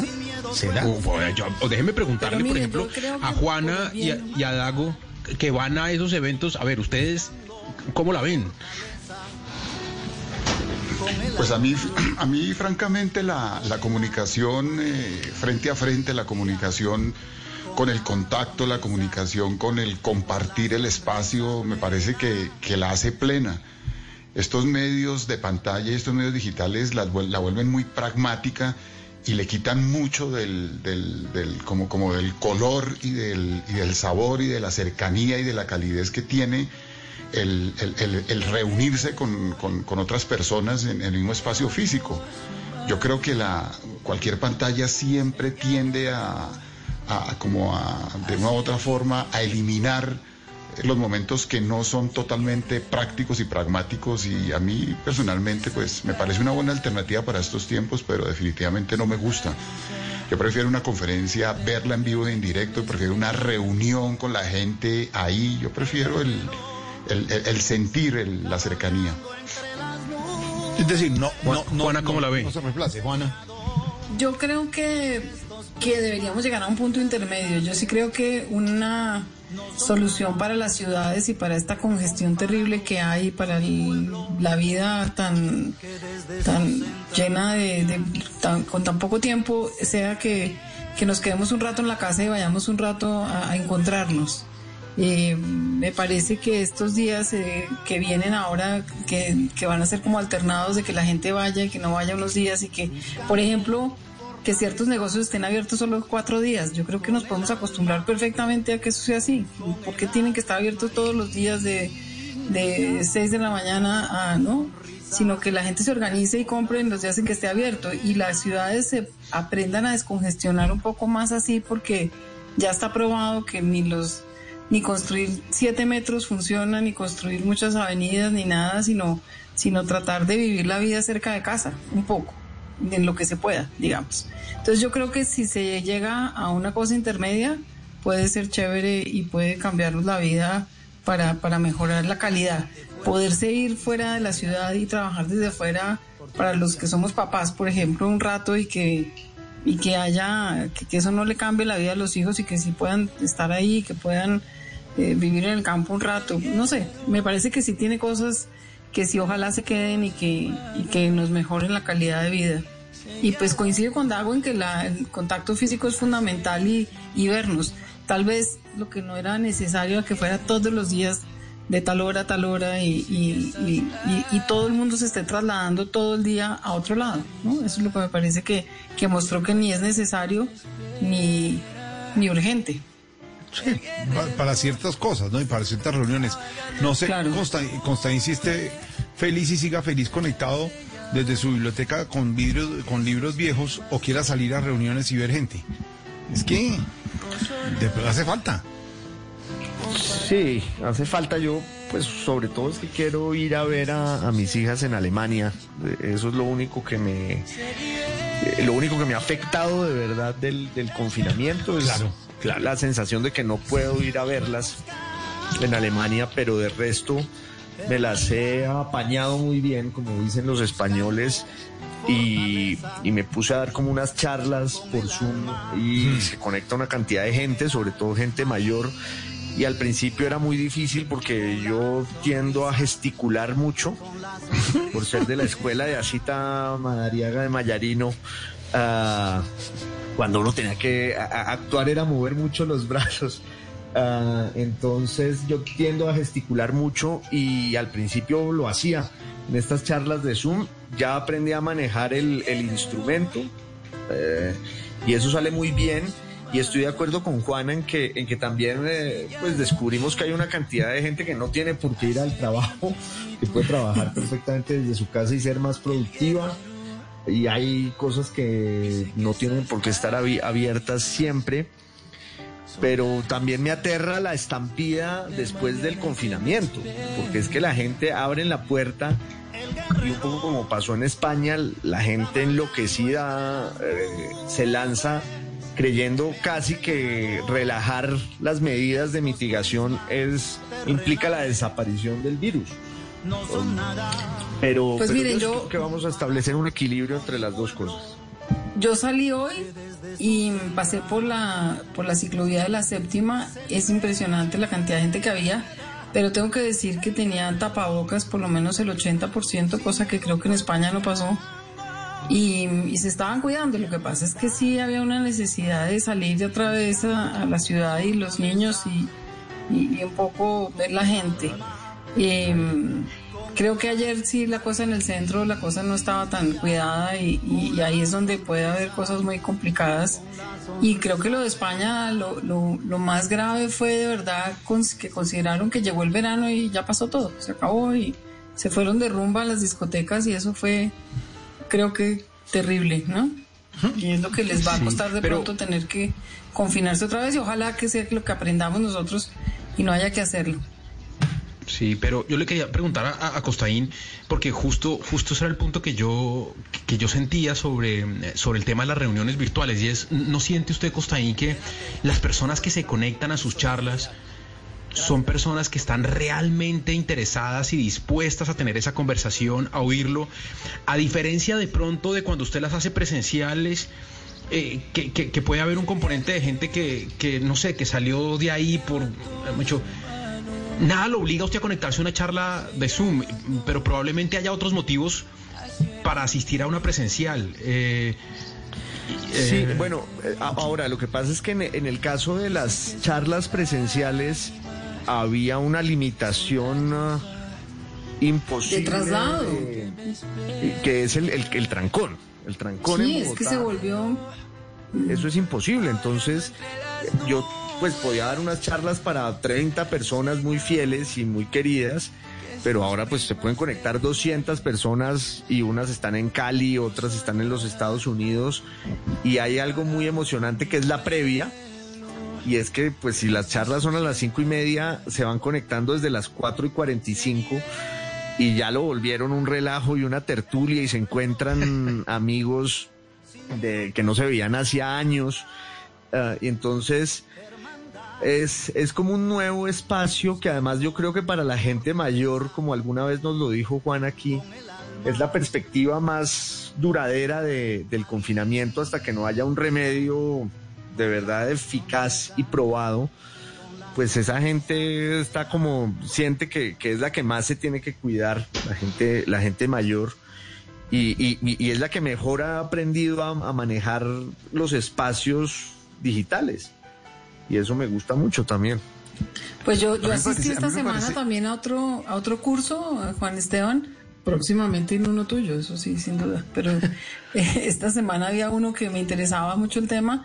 Y muy impresionante los jóvenes, muy bonito, muy chévere, también conectados desde todas partes del mundo. Muy activos también participando.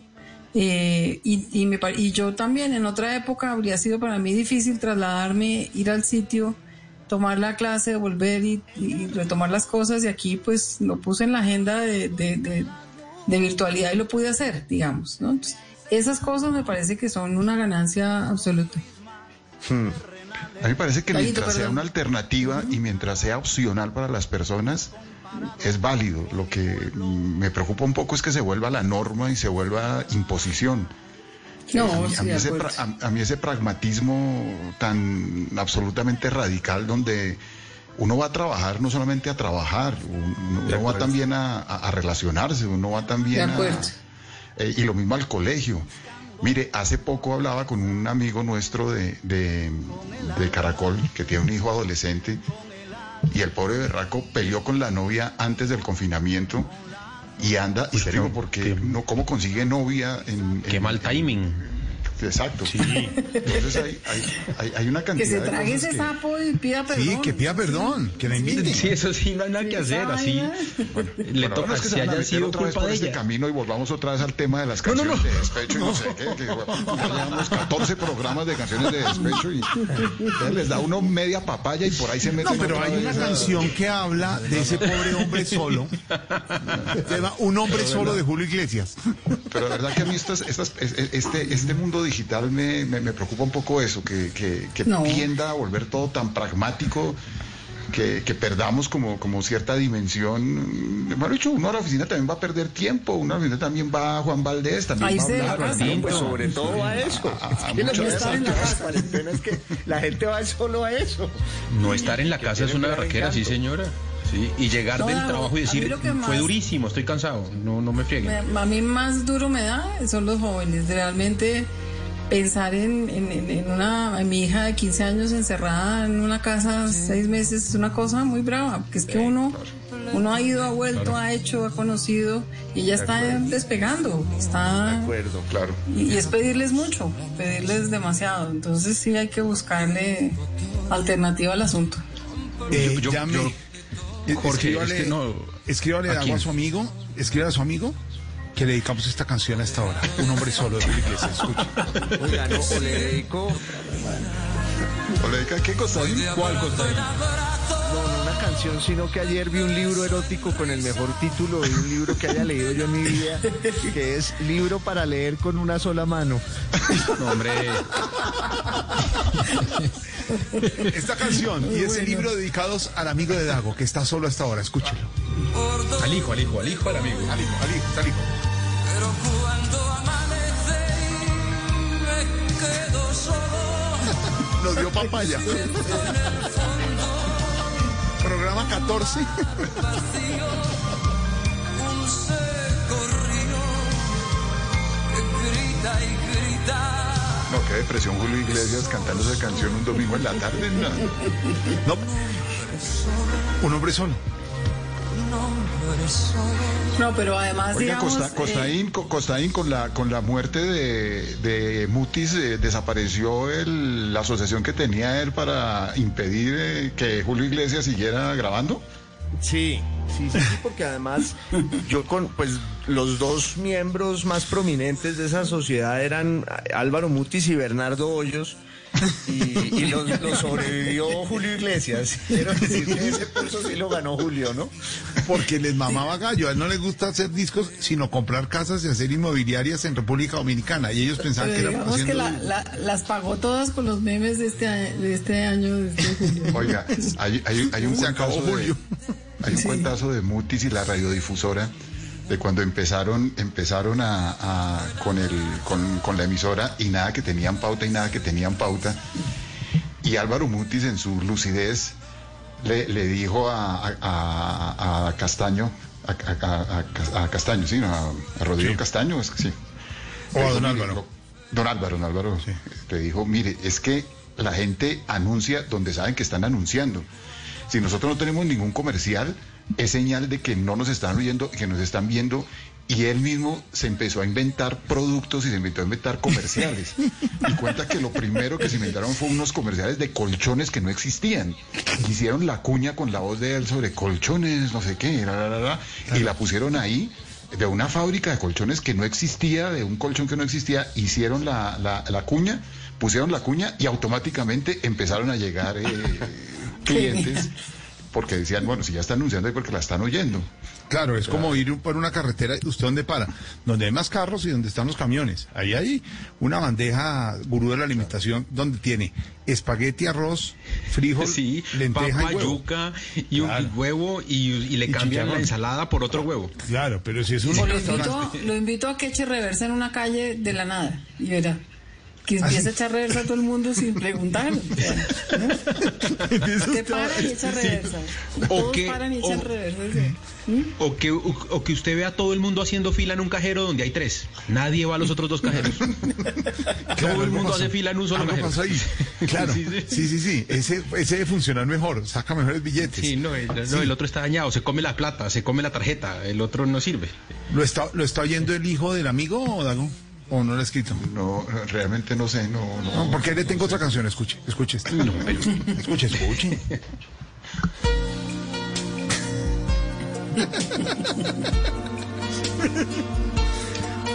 O le pide cacao a la novia, o le siguen poniendo discos. No, pero no, que no le pida cacao ya se pasó, ya se aguantó 6 meses.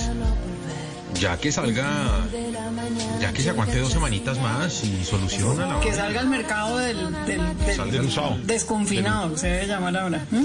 Eso, al mercado desconfinado, que oiga, poco uso. Pero... ahí sí es verdad que tiene poco uso. Me da pena desviarme al tema que propuso Dago, sí, desviarme un poco de Laura Pausini y el hijo del amigo. Pero es que por fin habíamos llegado a Laura Pausini, hombre. Sí, por fin habíamos... Álvaro Mutis era un genio de esas cosas, y él fue el jefe de prensa de Lanza, la famosa compañía aérea que, como decía García Márquez, se acabó cuando se le cayó el último avión. Y Mutis hacía unas cosas de prensa de Lanza súper ambiciosas, pero la más memorable de todas es cuando vino la Virgen de Fátima. Vino a un peregrinaje por Colombia, unas procesiones con beatas en todas partes, y Mutis dijo: no, aquí lo que hay que hacer es llevar a la Virgen en los aviones de Lanza. Y se llevaba a la Virgen, y hay un relato muy bueno, porque dice: lo del Mortales se hizo evidente cuando el piloto me informó que las condiciones de vuelo eran bastante peligrosas para aterrizar en Manizales, y que lo más aconsejable era devolvernos a Bogotá. Le dije que devolvernos era imposible, pues en el aeropuerto nos esperaban el obispo de Manizales, las autoridades civiles, los estudiantes de los colegios, y con la idea de que Lanza no había sido capaz de llevarles a la Virgen. Bueno, y empieza un relato espectacular en el que volaban las palomas. Lo cierto es que la Virgen cayó al suelo en el avión de Lanza y la sacó decapitada a Mutis.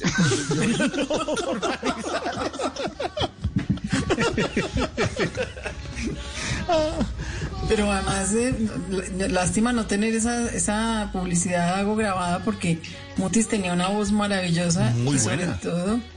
Pero están la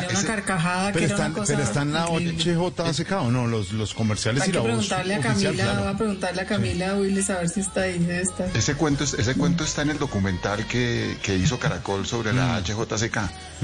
El cuento de cómo Mutis en un momento empezó a inventarse comerciales de productos que no existían, y este de colchones, para lograr generar otros anunciantes. En el de don Álvaro Castaño, en ese perfil, y está cómo pelean ellos para lograr que la emisora tenga futuro, y se meten en eso, y la locución, sé que está la locución, Juana, porque en el documental del que habla Dago hay unos pedacitos de eso.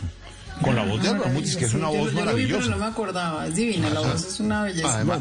Además un locutor nato.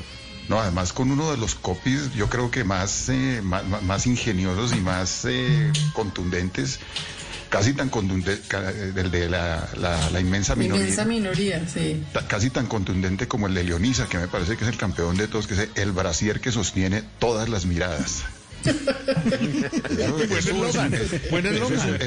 Eso es poesía pura. Los famosos eslogans. Así como dicen, ¿qué edad tenía usted cuando se dio cuenta que eso tenía doble sentido? Me acabo de dar cuenta, o sea, no lo... ¿Ah, sí? Evidentemente, no. Soy mujer, sí. Claro. Como yo tenía también en la universidad, tenía una compañera que se llamaba Dalia Marulanda, poeta. Y había ese comercial de medias Dalia, ¿se acuerdan? Sensacional en medias, es Dalia. Y ella siempre decía, y sin medias también, papá. Claro, y porque esos eslogan que quedan así en la vida, Paniagua, los cambian, no sé, a los publicistas les ponen el reto, ya que no está funcionando, superó todas las marcas también. Haga otro. Sí, haga otro, ¿no? Nos está llamando Jaime Valencia, que quiere seguir... Que quiere volver. Que está aquí, se canta un par. No. Está cantando. Quedamos en el nadaísmo. Sí, ayer nos hizo el quite el amigo Costaín con la referencia al nadaísmo. No, pues es que era imposible. Porque... sin mediar palabra, como dicen en los juzgados, Jaime Valencia las cogía todas, pero además con ese encanto y con esa voz, ¿quién se le va a atravesar a un tipo pues tan agraciado en el relato? Sí. Qué buen espíritu el de Jaime Valencia. Excelente, sí, pero Dago dijo no, porque nuestro amigo Costaín nos puede hacer un registro de lo que es el nadaísmo. Y se oyó cuando Costaín hizo así. Ya veces así. Alcanzó a tomar aire, sí. Que ese fue el error, porque esos segundos corticos que le dio de ventaja, los perdió. Ahí perdió. Costaín, no, pero Costaín, yo sé que Costaín hizo eso, pero para esquivar el tema, porque qué pereza, puta, nadaísmo preciso ahorita. Costaín pensaba que toda la semana dando charlas, dando conferencias, y ahora hasta Jaime Valencia, ¿qué? ¿Cómo se dice? No, que hasta Jaime Valencia le tiene jartera al nadaísmo. ¿Cómo será? Es más, llamaron a la familia Jotamaria y dijo que no está, y colgaron. No queremos hablar nada. ¿De qué? De nada. Decían, ¿por qué? Porque nada. Ismo. Sí. Es que yo creo que además Jaime lleva 30 años en Miami autoentrevistándose, o sea... De verdad que era una persona muy, muy conocida, pasó allá a no tener una interlocución, y semejante personaje debía ser como el de Commitments, ¿no? Que se auto entrevistaba en el espejo. Y además estoy seguro que Jaime Valencia, con todo respeto, pasó por la música protesta, por el nadaísmo y nunca se enteró de que era nada de esas cosas. Él cayó ahí como por accidente, por ese talento tan natural, por esa gracia, por ese carisma. Pero ayer no lo decía, él cantaba esas canciones, pero ni idea. Y se relacionó con Pablo Gallinazos y con el maestro Osorio, pero ni idea. O sea, yo la verdad es que tengo una teoría con respecto al señor Constaín después de tanto tiempo juntos en estas tareas. El sueño de Constaín clarísimo era ser actor. Sí. Y finalmente guriguri y todo eso, ya nos dimos cuenta que no. Y encontró en esta emergencia, en la radio, en la televisión, en lo digital, Paniagua encontró su medio. Eso de las columnas y todo eran simplemente un puente para llegar a. Sí. Pero todavía le falta esa cosa que le podemos ir dando unos tips nosotros, porque uno en radio y televisión medio hace y alguien entra. Entonces ese es el problema, ¿sí? Entonces prenden el tal y Costaín y no señor, hágale. Cuando me llamó Gallego para proponerme el programa, me dijo, oiga, Dago, pero una cosa, ahí nunca vaya a esperar que le den la palabra, ¿no? Eso es a meterse a la brava, eso le toca es a la brava, o si no, nunca lo dejan hablar. ¿Y a quién le dijeron? En cambio, Costaín respetuosamente, él está esperando, el sueño de él era, y lo decimos con todo el respeto y la admiración que le tenemos a don Esteban Costaín, era trabajar en radio para decir, con las buenas tardes. Ahí ya se cumplió el sueño. Con las buenas tardes. Y lo estoy cumpliendo a la grande. A la grande. Él siempre dice con las buenas tardes, porque él quería cubrir camerinos en el Campín en algún momento. Con las buenas tardes. Y ya teniendo eso, entonces se dio cuenta que... Pues y ese queda uno varias veces en televisión, no, Paniagua, en radio. Claro.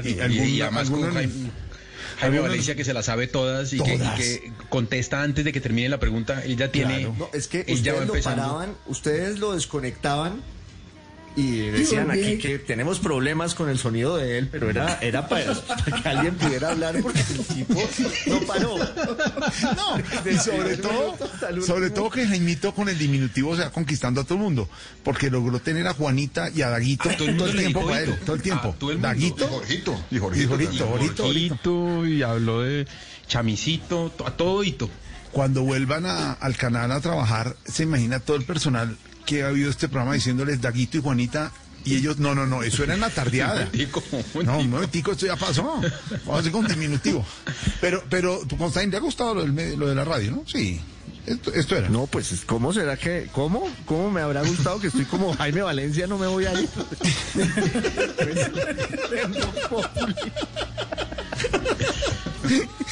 si era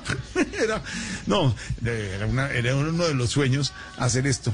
Y hablamos de esto, Paniagua, porque entramos a septiembre y dijeron que eran unas semanas que íbamos a hacer este experimento. Sí, eso son 3 semanas, lo que dure la cuarentena, nos dijeron. Sí, exactamente. 3 semanas. Y aquí seguimos, pero pues disfruto uno la radio y hablar, y con esos invitados que hemos tenido, porque le decía yo a Juana en estos días que hablamos, tener uno el registro de Yuri Buenaventura, de César Mora, de Santiago, de Alfredo Lafere, de Carlos Vives, que se sientan a hablar en una tertulia. Cepeda, pues ha salido bien. Y les decimos, si quiere este fin de semana, porque parece que ya no sigue el programa. Y el programa sigue. Y sigue. Y aquí seguimos poniendo la música que se nos antoja. Mire, aquí llevamos con Laura Pausini media hora. Laura Pausini no sonaba desde el 97. No la ponía nadie en radio. Y aquí felices con Laura Pausini. Y donde nos den papaya le volvemos a poner Octavio Mesa. Si nos dan papaya, volvemos. Sí. A Dago sí nadie le puede decir nada por Octavio Mesa, ¿no? Él sí habla, dice que 14 veces hemos hablado de música de desamor, pero él cada vez que nos clava Octavio Mesa a ver si nos quitan el programa y nada. Dos veces nomás he puesto a Octavio Mesa y ustedes han hecho 14 programas de despecho, ¿verdad? Que no hay ningún nivel de comparación. Usted ha hecho con el programa, de verdad, le hizo caso al jefe y dijo, yo no quiero parar si no me meto. Entonces, no se puede quejar que ha puesto toda su música, ¿no? Sí, óigalo. Como yo he sido andariego y a mí ninguno me aterra, cuando saco mi machete se pone a temblar la tierra. Él está vivo, Dago. Con el diablo que dicen, que es muy bravo. Porque debe estar diciendo, y esta plata de Saico y Asim, ¿pero qué? ¿A mí por qué está llegando esta plata? De hecho, no hace mucho Juanes le hizo un homenaje y creo que, no estoy seguro, pero creo que hicieron algo juntos. ¿Quién? Juanes, sí. Octavio Mesa es uno de los referentes. Inspiradores, ¿no? Sí. Que se acerque para acá, que yo le muestro la cola. El que no quiera creer ni me quiera pagar bolas. Que se acerque para acá, que yo le muestro la cola.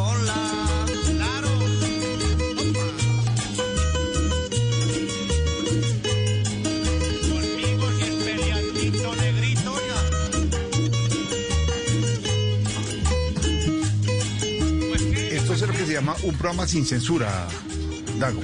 Sí, sí. Sin libreto, ¿no? Literalmente. Pues eso se trataba. Entonces, cuando el invitado llega, como dice Costa, ¿quería decir algo de nadaísmo hasta ahora? Antes de irme a las noticias. Pero dígame una... Bueno, una cosa, y es que nadie, casi no recuerda a la gente, y es que uno de sus miembros más activos era Humberto de la Calle Lombana, que fue un gran nadaísta. ¿Ah, sí? No, y su momento exacto. Cumbre fue en las últimas elecciones, ¿no? No salió con nada. Sí, ese fue el gran gesto. Ese fue. Sí. Y si Dago puede poner al maestro de su predilección, yo puedo poner esto porque es mi sueño dorado. Escuchen.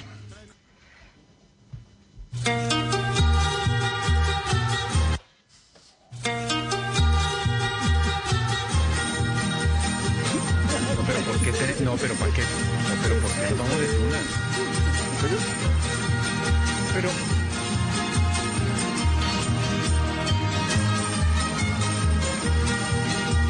es para que se dé cuenta que tenemos la libertad, la tuna, el sueño de la tuna, ¿no?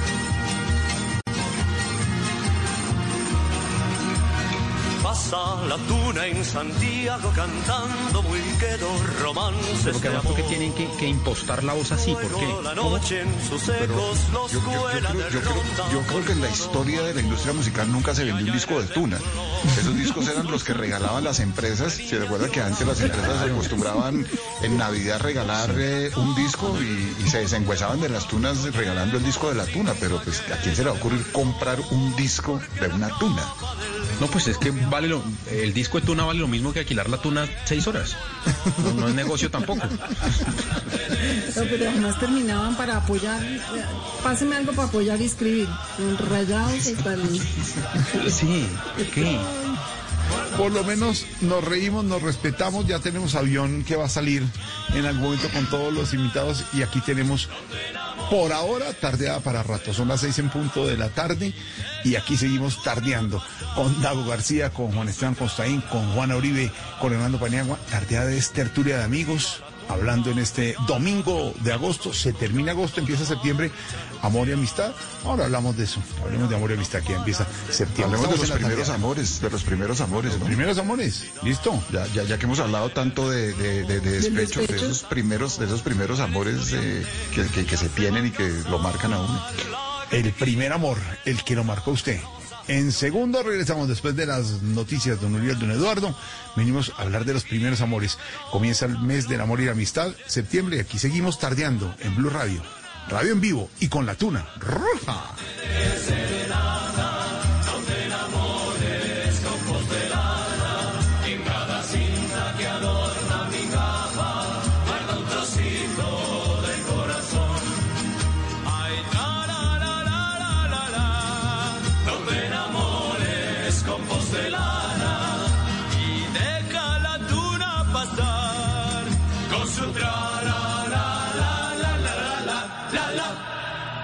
A esta hora estamos en La Tardeada de Blue Radio.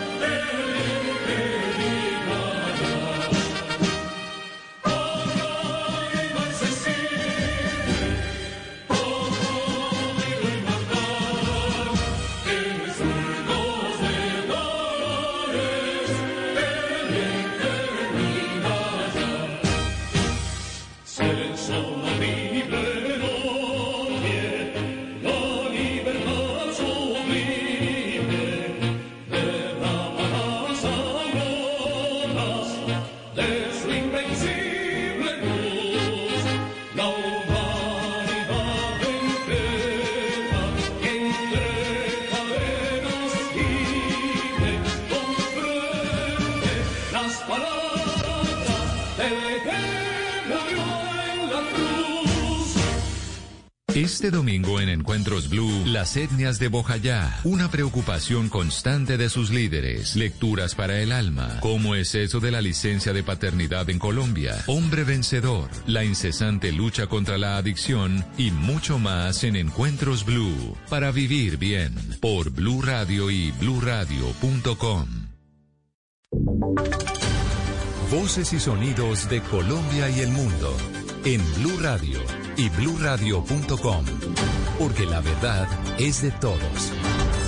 Ya son las 6:04 p.m. y es hora de actualizar noticias en Blue Radio. Con 8.024 casos nuevos de COVID-19, Colombia se acerca a los 608.000 contagios y completa 19.364 personas fallecidas, mientras en Bogotá hubo 1.846 casos positivos y 65 fallecidos que pasan Atlántico, Valle del Cauca y Antioquia.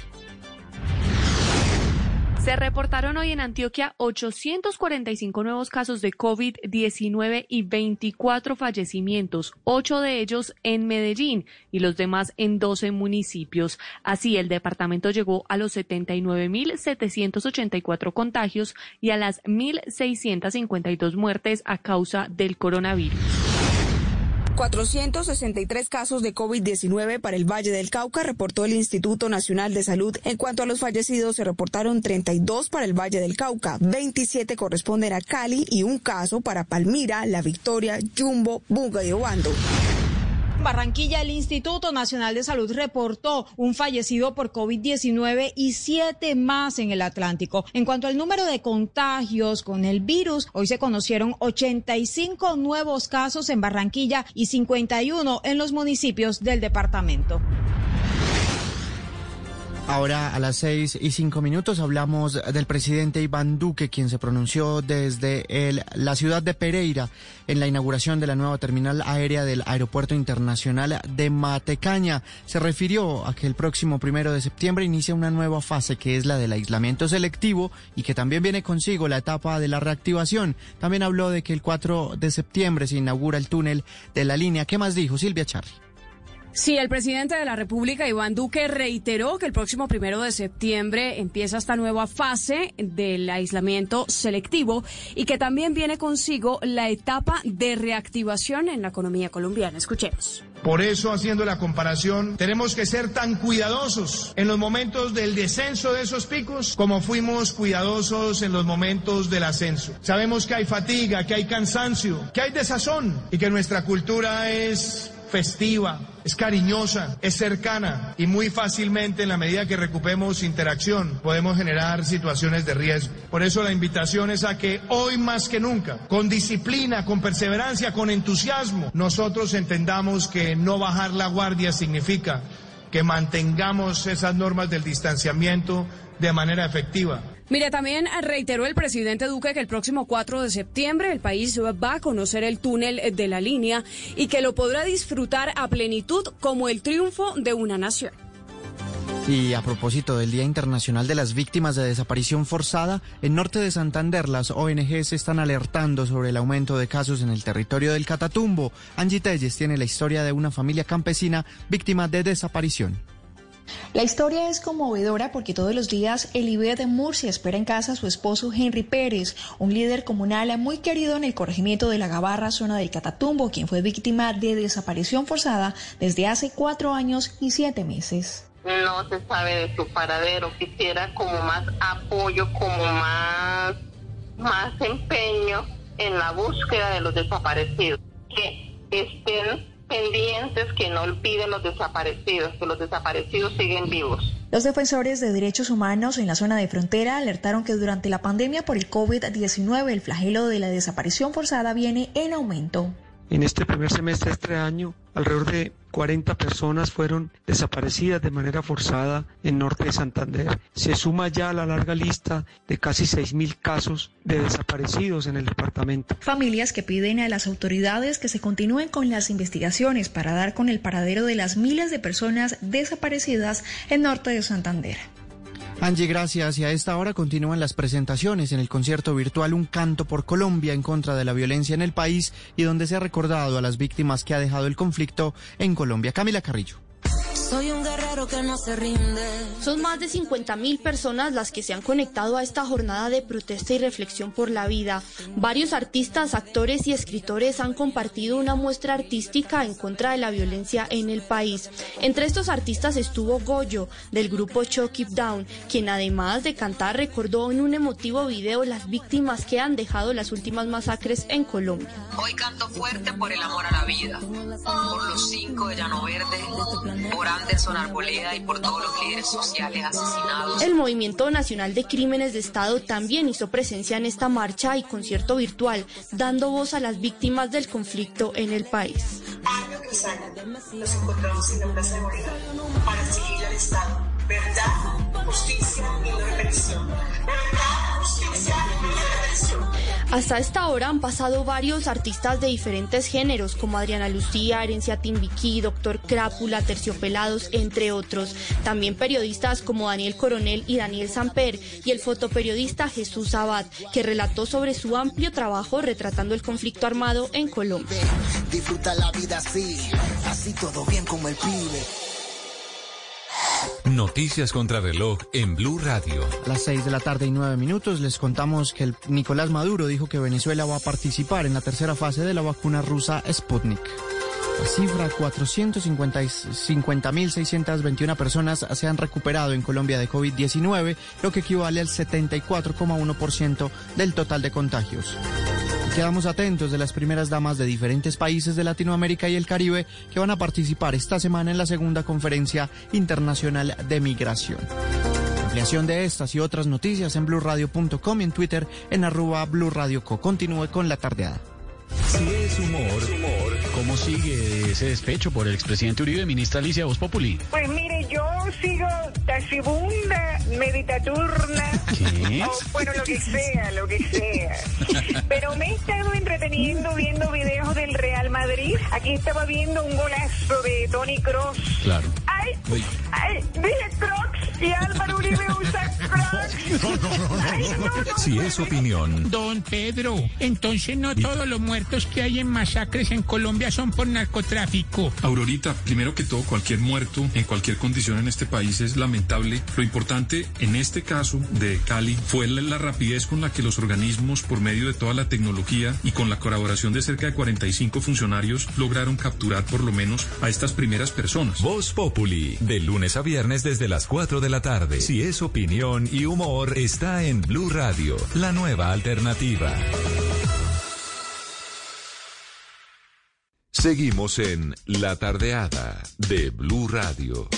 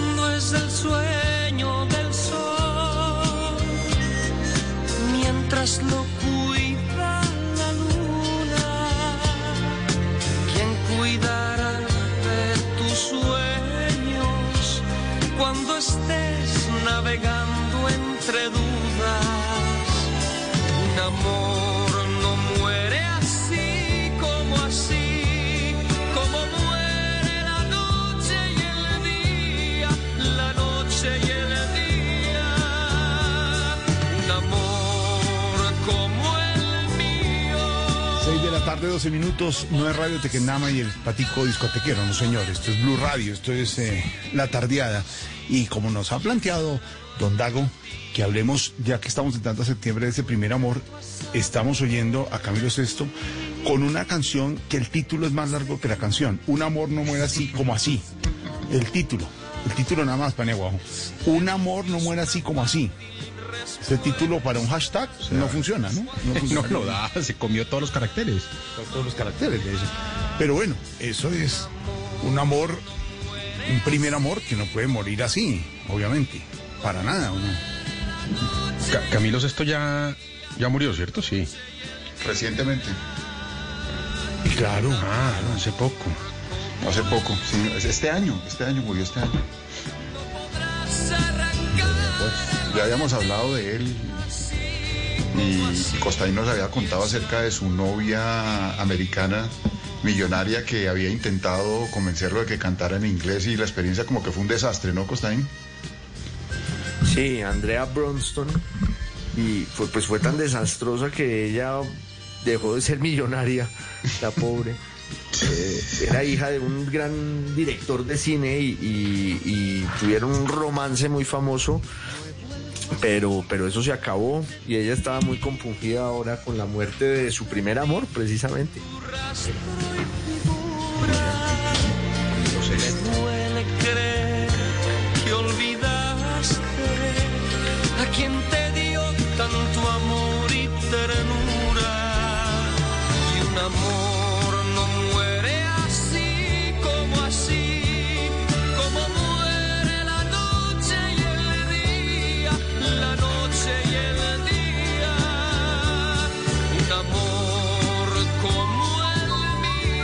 bueno, canción para el primer amor. Ahí tiene usted a Camilo Sesto, pero también tenemos, don Dago, a Leo Dan, ¿no? Leo Dan también se fue de canción para apenas para seguir como con el mood. No, lo que pasa es que esa canción me remite a mi primer amor. Me remite a su primer amor. Sí. Sí. ¿De qué año estamos hablando aquí, más o menos? Lo tengo clarísimo, 1976, hace 45 años. O sea, 15 1970. Años, ¿qué 14 años? 14, tenía 14, estaba pasando de los 13 a los 14 años. ¿Ubicación? Bogotá, Colegio Distrital para Varones Jorge Eliezer Gaitán.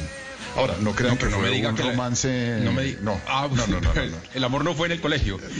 No, sí fue en el colegio. Es que imagínese que en el 76 yo estaba estudiando en un colegio distrital que se llamaba el Colegio Distrital para Varones Jorge Eliezer Gaitán. Y ese año el Ministerio de Educación y la Alcaldía decidieron que los colegios distritales debían dar el paso de colegios para mujeres y para hombres a colegios mixtos. Y ese año al colegio solamente entró a estudiar una mujer, que se llamaba Nubia, y entró a nuestro curso. Eran 500 estudiantes, 40 en mi curso y una sola mujer en todo el colegio. ¿Apellido de Nubia? Hermano, he tratado de acordarme y no me acuerdo, porque además estuvo en el colegio solamente 4 meses. No, pues hay 400 enamorados de ella. No.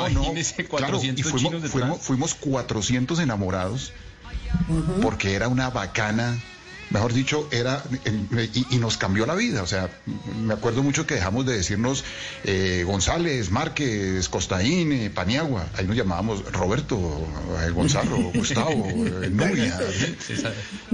Nos empezamos a bañar todos los días, porque en aquellas épocas no nos bañábamos todos los días.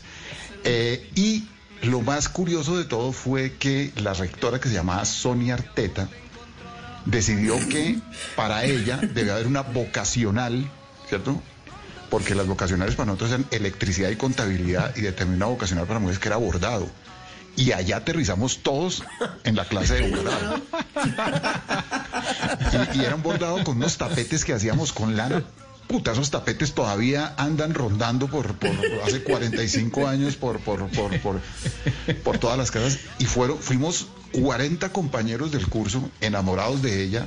Ella no tuvo nada con ninguno de nosotros y desapareció a los 3 meses, porque era rarísima, era una mujer muy rara, no se parecía a ninguno de nosotros, era rubia, era rara, no se parecía.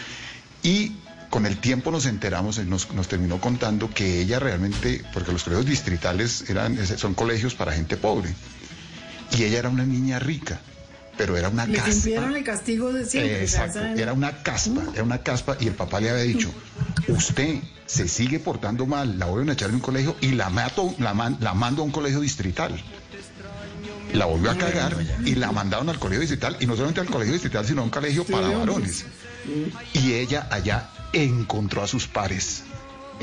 Para ella ese castigo fue el paraíso. Y al cabo de 3 meses los papás se dieron cuenta que no la habían castigado, sino la habían premiado, la sacaron y la mandaron a internado a los Estados Unidos. Y como en esa época no había ni internet ni redes sociales, le perdimos la vista y ni más. Paquito, pues se la buscamos, acuérdese el apellido y se la buscamos, es que en internet. No, hace poco la buscamos como sea. Hace poco estuvimos con los compañeros del colegio y yo no sé por qué se nos borró, porque claro, como dejamos de decirnos por los apellidos, nosotros la recordamos es como Nubia. Y ni idea. No, pero eso, cuando empieza usted a decirse por el nombre, me pasó en el grupo del colegio. Empezamos a decirnos por el nombre y volvimos al apellido, porque eso, y ya hubo algunos tuteando, dijimos, no, esto no puede ser. No sé, decía, ¿qué hubo, Paniagua? ¿Qué hubo, García? ¿Cómo va? Y después, hola, Diego, ¿cómo estás? No, que no suena bien. Buenas tardes. No. Sí, no, ¿cómo te va? Buenas tardes, ¿cómo estás? No, eso era con apodo y con vaina y con... Y es cierto, se fue ella y volvimos al apellido. Claro que después, a los siguientes años, llegaron más niñas al colegio y todo, pero esta fue especial, fue el primer amor de todos. Dago, ¿y lo de la bañada diaria también se mantuvo o esa se patració también, esa medida se reversó? Esa también se reversó. Solamente eso no importa, ya... Dago, porque usted entra a un colegio y se hayan bañado, con adolescentes, se hayan bañado, estén recién bañados, lo que sea, huele. O sea, es una cosa que no tiene remedio. O sea, un grupo de 6 adolescentes, eso huele a persona. No hay nada que hacer. Huele a persona. Sí, ¿cuál fue su primer amor, Paniagua? Paniagua, ¿su primer amor cuál fue? Uy, mi primer amor, eso también en el colegio, lo mismo. Se llamaba María Angélica, no me acuerdo su apellido. Pero también lo están oyendo y el miércoles ojos azules. Lo están oyendo y van a preguntar. El miércoles, no, en 6 meses. En 6 meses preguntan. Esa pregunta no es hoy. Esa pregunta es en 6 meses. Cuando van en el carro saliendo a hacer mercado. Oye, ¿y María Angélica qué? No es así tan directo. Uno dice, ¿me puedes alcanzar por favor ese vaso que está ahí? ¿Por qué no le dice a María Angélica? Así es. Se la van a cobrar. Así va a ser. Eso es que no me puedo resistir a un cuento de nuestro amigo Camilo Durán, que ya ha fallecido, que una vez me contó que se fue con la esposa en un viaje de segunda luna de miel, se fueron a París, no sé qué, estaban comiendo, estaban cenando en París, y entonces le dio por decir a Camilo, oye, ¿y a ti con quién te hubiera gustado tener un romance en la vida? ¿Con quién? Ya le dijo, pues mira, a mí realmente, si me pones a pensar, yo creo que con Robert De Niro. Con Robert De Niro yo hubiera tenido un romance de putas, no sé qué. Y ya le dice, ¿y tú? Y a este, a cambio le da por decir, ¿te acuerdas la muchacha esta de la joyería cerca de la casa? No puede ser. Se le acabó el viaje de luna de miel y cualquier cosa que le decía a Camilo, oye, vamos al Louvre, al museo. ¿Y por qué no le dice a la de la joyería a que la acompañe ella y de ahí en adelante? Bueno, pero ya tú te metiste, tú te sales, como decimos en radio, Constantín, para que va a aprender. Tú te metiste, tú te sales, Paniagua. Están sintonizando a esta hora, ya me acaban de reportar. No. Lo de María Angélica, cuente. Apareció María Angélica. No, María Angélica no apareció, pero María Angélica también También piensen en que esto es otra época, ¿no? Entonces, una niña de pelo amarillo y ojos azules era una en todo el colegio. Eso no era normal. Hoy uno va a los colegios y todos son bonitos y todos tienen ojos claros y todas tienen el pelo claro y todo, pero en esa época todos éramos así, pelo negro, ojo negro y pelo además parado, pelo liso parado, que ni con gel, eso no había forma de aplacarlo. Entonces, María Angélica era la única niña de pelo mono. Pero esto era, ¿qué sería yo? Estaba yo en primero de primaria y esto sería 1900... No importa, primero de primaria, se la cobran. 85. Se la cobran.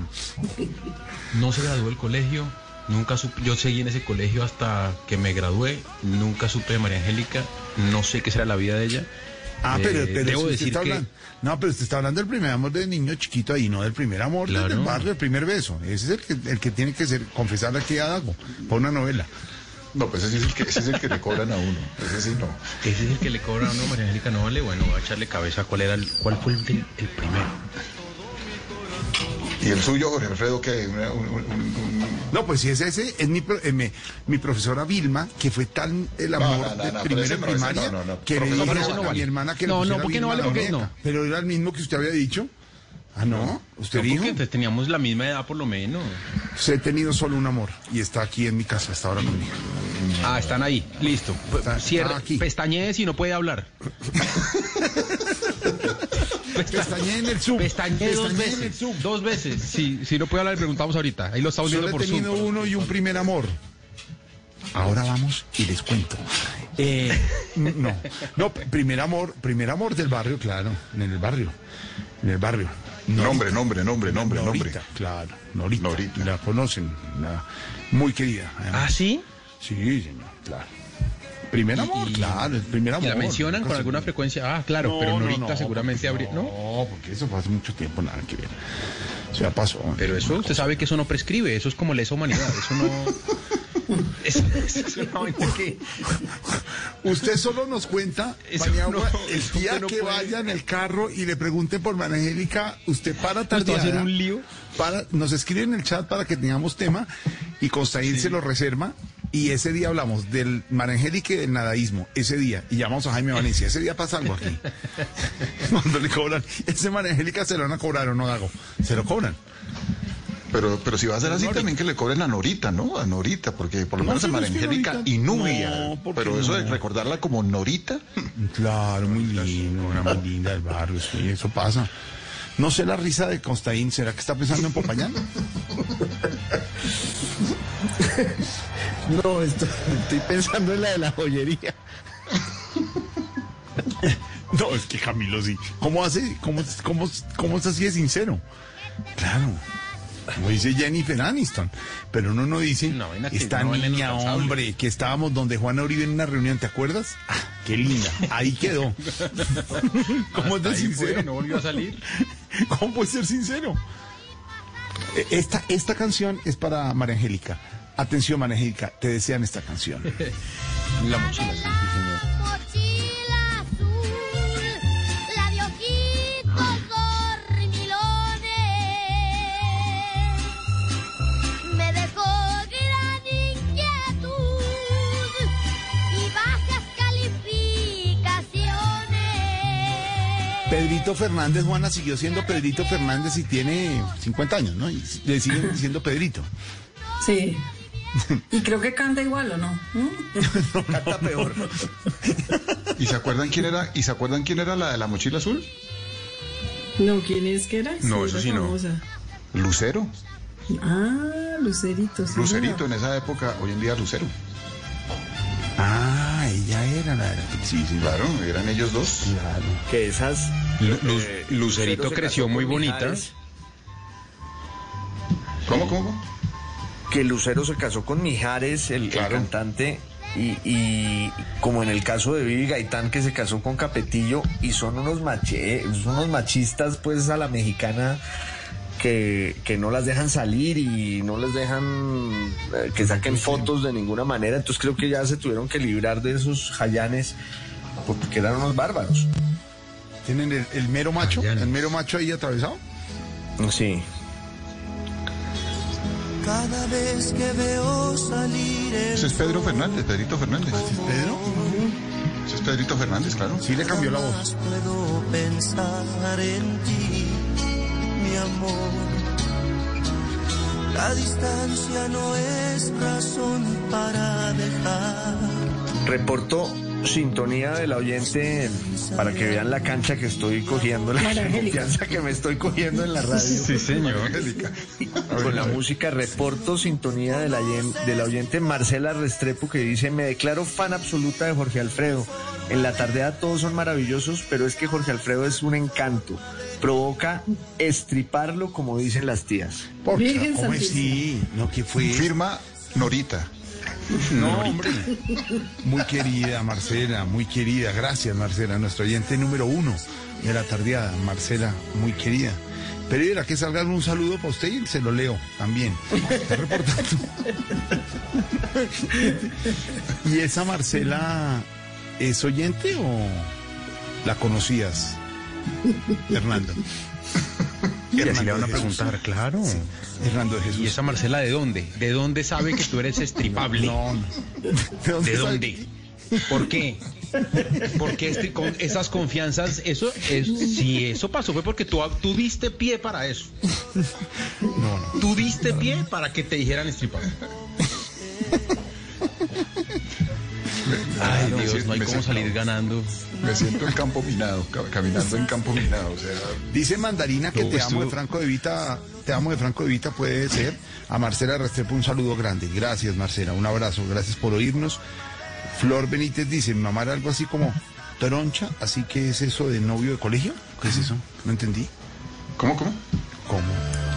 ¿Qué será eso de novio? ¿Troncha? ¿Qué será? ¿Será la profesora Tronchatoro de Matilda? Ah, puede ser, sí. Y Jairín dice, amor de verano. A esta de te amo, sí. Ah, sí, eso dice Flor Benítez. Sí. Pero no entendí, Flor. Repítenos para entender. No podía faltarnos la luna. Y hablábamos de todo un poco. Y todo nos causaba risa, como dos tontos. Y yo que no veía la hora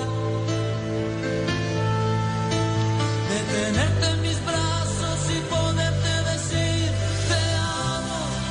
Desde el primer momento en que te vi, y hace tiempo te buscaba y ya te imaginaba así.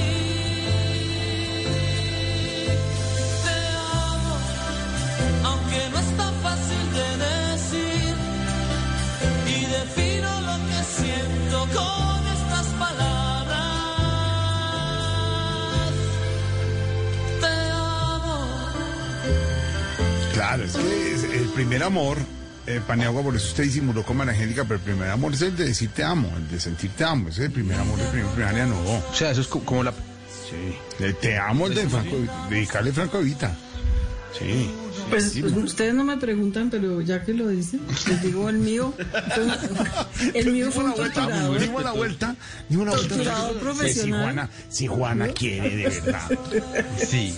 Si Juana. No, es que puedo durar noches eternas de anécdotas, porque fueron 3 años de romance y de tortura, pero tengo una anécdota de mi papá que es absolutamente fantástica y...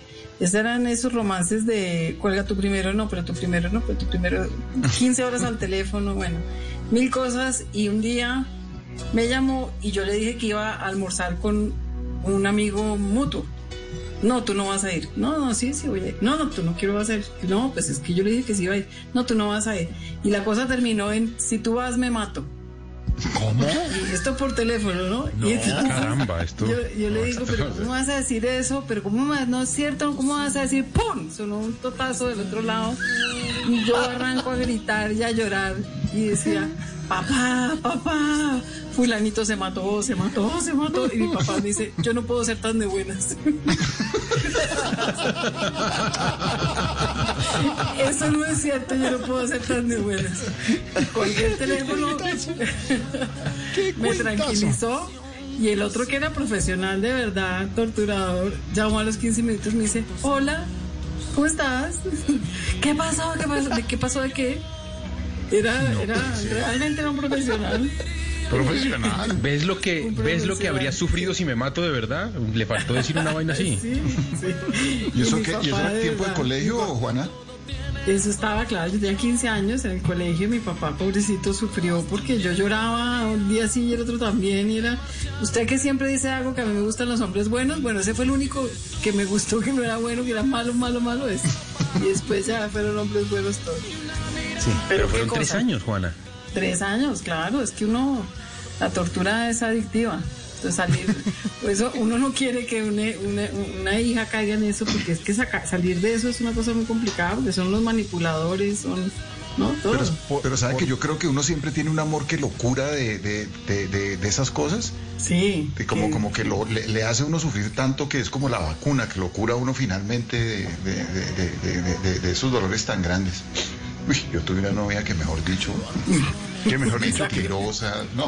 Pero es que como dice un gran amigo, es horrible sufrir y cómo es de delicioso haber sufrido. Claro. El sufrimiento en el recuerdo es una de las cosas más dichosas que pueda haber. Claro. Porque cuando uno ya pasó por ahí y lo superó, es algo muy cercano al paraíso. De eso y contarlo, pero qué cosa. Y ahora la pregunta, ¿y hacer sufrir? Ahora sí. Ahora sí. Esa es dura, ¿o no? Sí, lo triste es la gente que no se queda en eso. Yo siempre pienso en una persona esa tan vulnerable y se enredan en una cosa de esas, se queda, ¿no? En un romance tortuoso y se quedan en eso, o se vuelven adictos a esos tipos de romances. Adictivo, ¿no? Sí. Sí. Hay gente a la que le fascina eso. Sí, sí, sí. Pero además busca esa posibilidad, es como una telenovela permanente, ¿cierto? De capítulo a capítulo. Total. No se puede estar bien. No, y como que sienten que esa es la razón de ser de la relación. Uy, claro. No, pero eso sí, esos dolores son... Yo tuve una también, pero recién entrado a la universidad, me reservo el nombre, ojalá esté oyendo esa... y ella, imagínense, ella estudiaba en el Colombo Americano, estudiaba inglés, y me decía a mí, oye, ¿me acompañas hasta el Colombo? Pero pilas, allá en el Colombo no puedes decir que somos novios, porque es que ahí está mi primo Osvaldo, y mi primo Osvaldo es muy sapo, y va y le cuenta a mi mamá, y a mí no me dejan tener en la casa novio, listo. Y yo hacía toda la pantomima con el Osvaldo. Y a Osvaldo le decía, oiga, acompáñame a la universidad, pero pilas que allá está Dago, que es mi primo, y es muy sapo, y le va a contar a mi mamá. No, y entonces yo se la entregaba a él me la entregaba a mí, y ambos convencidos de que éramos los primos sapos que no sé qué. Hasta que un día me lo encuentro, pero por casualidad, en otro sitio en la calle. Y yo, ¿qué más? ¿Y su prima? ¿A mi prima? No es su prima, ve, ahí nos enteramos los dos. ¿Qué pasó? ¿No le hicieron la licuadora? No está bueno. No, nada. Yo seguí con ella, porque además me salió con un cuento, me inventó que ella tenía una enfermedad terminal. Y que entonces yo tenía que entender que ella iba a tener que vivir en poco tiempo lo que todos nosotros íbamos a vivir, no sé qué. Y se metió con todos mis compañeros, con todos mis amigos, con el flaco Solo, con todos, no sé qué. Y yo convencido de que tenía una enfermedad terminal. No. Sí. Pero es una película. Este mismo película de torturador, de la misma escuela... De cumpleaños me regalaba, él era muy amante de la música clásica y de las grandes grabaciones y todo. Y yo no tenía cabeza para eso, no tenía casa para eso, no tenía... Entonces, un día me llegaba y me regalaba la última colección de algo, de los conciertos brandenburgueses grabados por no sé quién y no sé cuánto, y la cosa más fina de todos en cassette, obviamente en esa época, en su empaque maravilloso, y me los entregaba. Y yo, ay, gracias, no, tan lindo. Dice, pero como usted no lo sabe apreciar, yo se los guardo. El regalo de cumpleaños. Ah, claro, de vaya, que hágame el favor. Usted nunca se quedó con toda la colección. No todo, con la colección, con todo. O sea. Como yo quería hacer tuna. ¿Se acuerdan que ya les conté que quería estar en la tuna, pero no me han recibido? ¿Sí? Ah, sí, no me digas. Pero tenía amigos que tocaban guitarra, entonces como no podíamos, éramos tunos frustrados, nos fuimos con mis amigos ya en la universidad a darle serenata a una novia, romántico, y pudimos... ¿A una novia de quién? Mía. Ah. Y pudimos entrar y... Nombre. El vigilante... María, hasta llegué. Y entonces al vigilante platica para que nos deje entrar al conjunto y poder llegar a la ventana de la niña y serenata. Linda la serenata, linda, con guitarra. ¿Qué cantaba uno? ¿Qué era la serenata? ¿Qué? Si nos dejan, cosita. Ah, bueno, muy bien. Bolero, vaina, hecho como con costaína o la serenata, una cosa de tuno frustrado. Y abre la ventana y dice... Y es que ustedes acaso no saben qué hora es, aquí estamos dormidos. Bonito. Se acabó romanticismo. ¿Quién? ¿Ella o la mamá? Ella. Todos los papás felices y ella curiosa. Ella. Y los papás felices y ella brava porque la despertamos. Y ahí seguí. Pero qué geniecito. Porque uno, sí, porque uno le gusta. Claro, es que uno, lo que dice Dago, uno le gusta estar ahí como... No, es que no se aguanta, con un rollado. Uno se enseguece, es que esos amores tan tempranos, uno como Juana, que el maltratador 3 años y uno como que no sabe qué es lo que está pasando. A mí esta muchacha me dijo mentiras desde el primer día hasta el último y ahí firme yo, y además el problema era que en mi casa la adoraban. Papá y mamá le parecía la chica ideal. ¿Y una mentirosa? Y nunca les he contado la verdad, ojalá no estén oyendo el programa. Usualmente esos buenos mentirosos tienen una habilidad para ganarse a los suegros importante. Son buenos hasta para... No, y una habilidad nata para manipular mentes, es que de verdad es una cosa muy brava, muy... uno lo piensa retrospectivamente y dice, pero cómo me enrollaron tanto tiempo, tanto, y son muy hábiles para eso, ¿no? Sí. Hasta que se toca fondo, ¿no? Para salir hay que tocar fondo, ¿no? Sí, total. Toca, porque cualquier amigo, incluso a los amigos le dicen, déjeme que yo sé lo que estoy haciendo.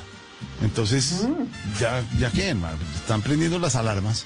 Si se sigue metiendo, mira dónde, porque todo el mundo y después de que usted termina, todos le dicen, es que a mí sí me parecía que ella no era para usted, es que ella, pero ¿por qué no me dijo antes? Es decir, ¿por qué no advirtió lo que se venía? No, uno no oye, uno ni entiende.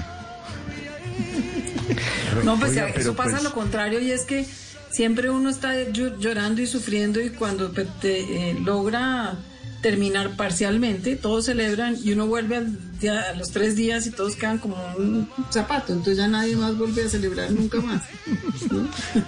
¿Sufrimos más los hombres o sufren más las mujeres, Juana? ¿O por igual? Yo no sé, yo creo que eso ha cambiado hoy en día, ¿no? Yo creo que hoy en día tienden a sufrir, las niñas son bravísimas hoy, digamos, son tesas, sí. Son bravas. Me parece más... A mí en esa época uno tenía el autoestima muy, muy vulnerable, ¿no? Todo era muy susceptible que lo jodieran, creo yo. Pero hoy en día me parece que están más empoderadas y toman iniciativas y llaman cuando les da la gana, ¿no? Me parece que eso cambia con los años. No sé, José Costaín, que es papá de niñas, ¿qué dice? Bueno, todos ustedes tienen hijas menos Paniagua. Pues... Por cierto, pues por suerte, más bien, todavía no me ha tocado, pero iba a decir que bueno, a mí no me han preguntado tampoco. Sí le preguntamos, pero usted dijo no. Yo tengo un aporte que puede ser valioso para el grupo.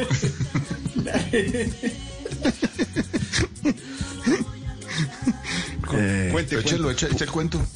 No, porque en mi caso, pero primero, el aporte que puede ser valioso es primero saludar a mi tía María Paola en Cali, que está cumpliendo años. Está feliz haciendo radio. Reporta sintonía. Entonces, necesitaba intervenir en este momento, pero no, yo les cuento, yo tuve un amor de esos tormentosos en Popayán.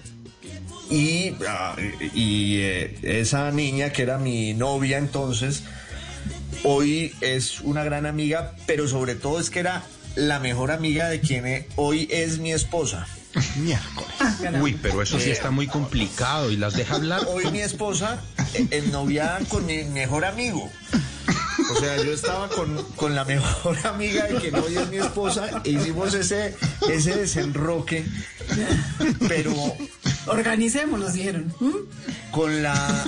Pero no es gratuito lo que plantea Juana, porque en esa época yo veía a mi esposa hoy y me causaba una fascinación y una admiración, porque era la persona que ha encarnado en la vida el ideal mayor de lo que para mí es la felicidad y la plenitud, y yo decía, pero...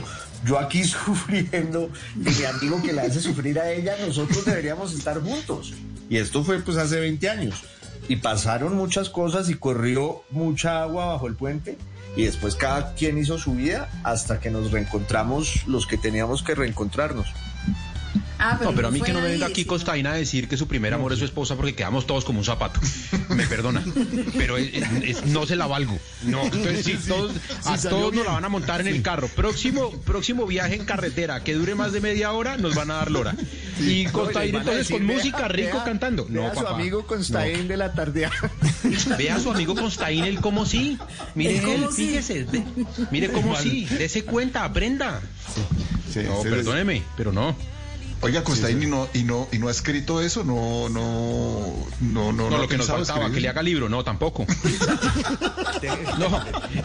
No más. Pare ahí, hermano, porque quedamos todos mal. Es que... Pues me va a tocar porque sí es una historia, y de hecho tengo hasta la carta que me mandó mi mejor amigo cuando me dijo: yo estoy convencido de que ustedes tienen que estar juntos en la vida. Y fue como una decisión de mi parte muy firme de convencerla a ella y de persuadirla, y es una cosa que yo hice en la vida porque yo tenía la absoluta certeza de que esa persona a la que yo conocí a los 16 años era perfecta para mí. Lo que pasa es que en ese momento, por obvias razones, no se podía. No, sí, salió muy bien de esto. ¿Ah? Sí. Pero es injusto. Dago con una mentirosa, a mí me tiraron la puerta en una serenata, pobre Paniagua, María Angélica se la van a refregar, y él salió perfecto. Constantín salió perfecto. No. Bueno, es que lo contó, con la novia el mejor amigo. ¿Cómo va a salir? Lo que pasa es que lo contó muy bien, pero es súper truculenta la historia, Es de mentes raras, de mentes sociales. Una cosa swinger aterradora. Sí. O sea, quebró aquel mandamiento de no desharás a la mujer del prójimo. Pero es que bueno, levante la mano el que no estuvo enamorado de la novia del amigo. Ah, no, claro. Ah, sí, pues sí. Por eso existe el mandamiento. O sea, si no existiera esa tendencia natural, no hubieran puesto no desharás a la mujer del prójimo. Hasta que Costaín se casó con ella. Eso fue lo que pasó. Él rompió toda la regla, ¿o no? Sí. Rompió todo. Sí, por eso. Ahí está el nombre para la novela de Costaín, La mujer del prójimo. La mujer del prójimo. Bueno, a mí el papá de mi primera novia me sacó una pistola. ¿Cómo? No. El papá de mi primera novia, yo estaba en el colegio y ellos no eran de... El papá no era de acá, ella sí había nacido acá, pero su papá no. Un tipo que después conocí, que era un tipo fabuloso y divertidísimo y genial, con un muy buen sentido del humor, pero era un tipo croata que llevaba viviendo en Colombia muchos años y que pues no, todavía hablaba enredado. Y entonces el primer día que yo fui a recoger a la que era mi novia para llevarla, yo tenía todo listo. No, esta no es María Angélica. No, estoy hablando de la primera novia, no, María Angélica, eso es una cosa de primaria, no, esto ya, yo estoy en décimo. Sí, yo estoy en décimo, tengo mi novia. Quien hoy quiero mucho, fui a su matrimonio, fui con mi esposa a su matrimonio. Y entonces... ¿De cuál puedo hablar? Listo. Sí, yo busqué lo que se podía hacer. Y entonces yo tenía todo listo. Íbamos a ir a Crepes, ojo, ir a Crepes, esto era año 94 más o menos, esto era Crepes, fue un ahorro de más o menos 3, 4 meses, y después íbamos a cine, ¿no? Y entonces voy yo y recojo a mi novia.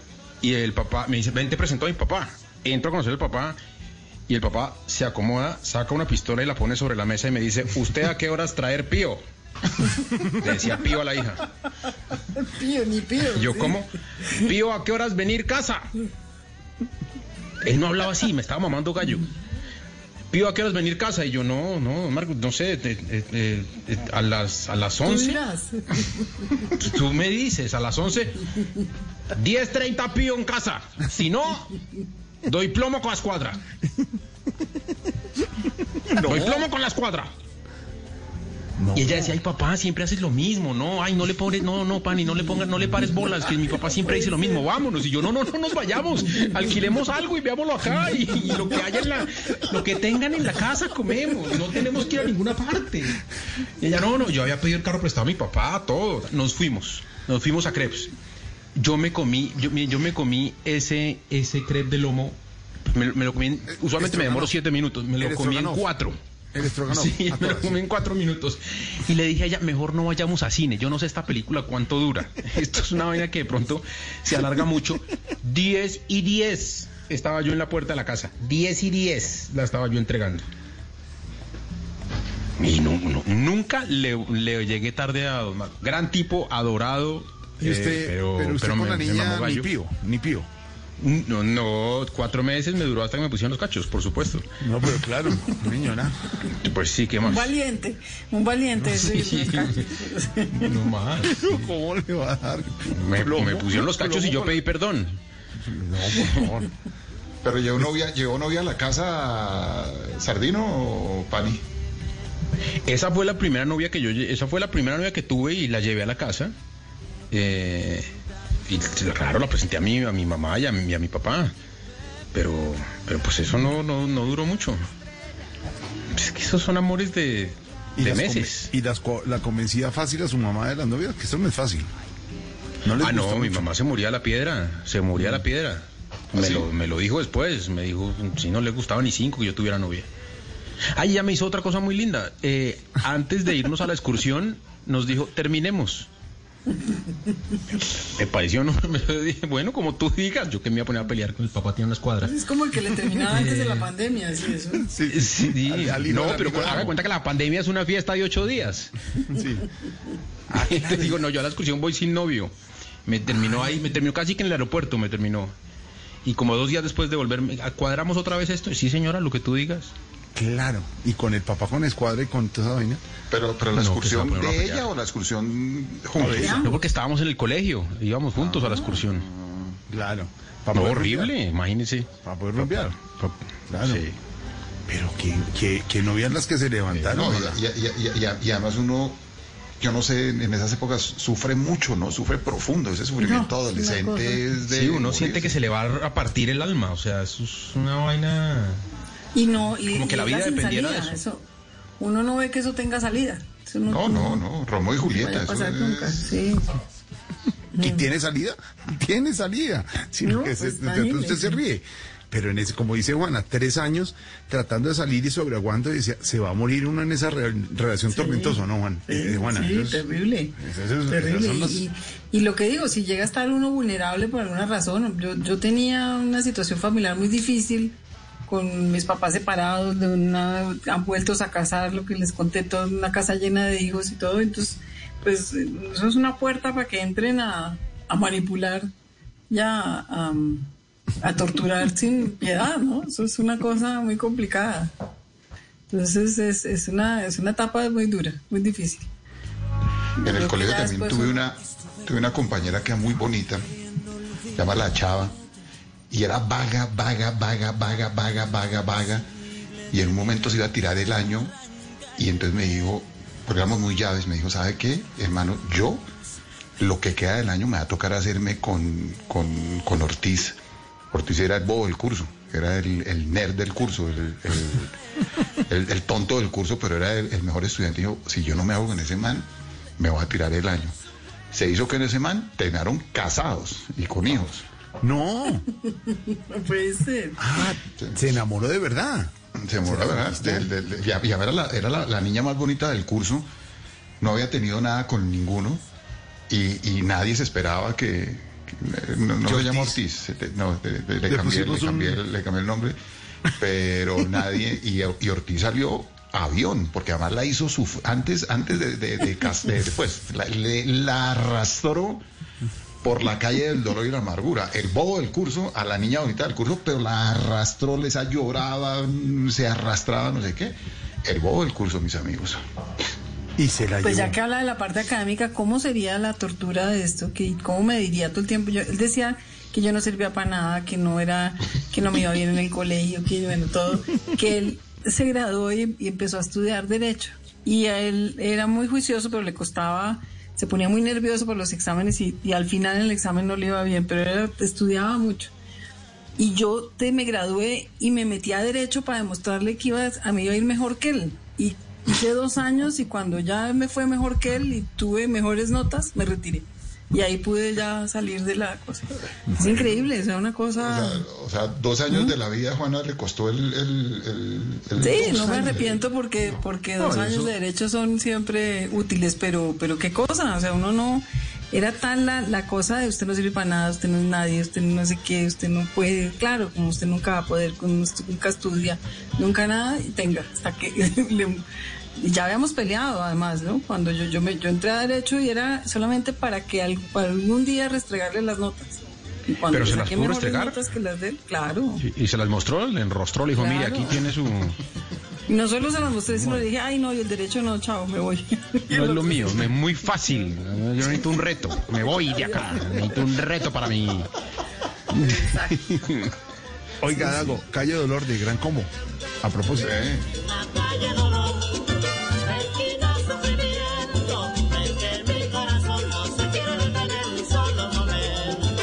No pierda un vez su tiempo en sobre la reza que hacen llorar, cuando puede pedirle al Gran Combo que la ponga a gozar, cantando en la Calle Dolor. March dice... Marquez también dice, mi primer amor lo recuerdo con la salsa de Nietzsche, Nuestro Sueño. Era un chico genial. Hace poco me lo encontré en Colina Campestre con su esposo. Ahí lo entendí todo. Ay, March. Qué bueno. ¿Ah? ¿Qué Calle Dolor qué? No, que el Gran Combo tiene tanta vida musical que, por ejemplo, esta canción la grabó 3 veces. Sí, claro. Y esta es la primera vez que la grabó con Andy Montañez. Luego la grabaron con Jay Rivas y... Hay una versión más moderna esta, ¿no? Claro, hay muchas canciones del Gran Combo, ellos mismos las vuelven a grabar luego en versiones más modernas.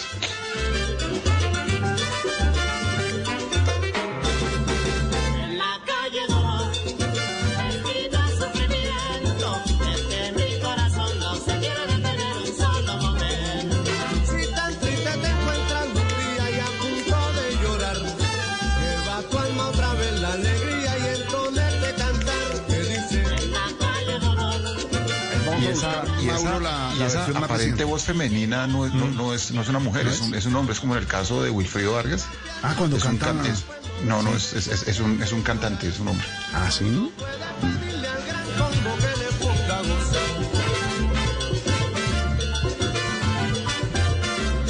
Mauro, búscate la versión más moderna de esta canción de Calle Dolor, de Gran Combo, claro. Pero con Jerry Rivas, búscalo con Jerry Rivas.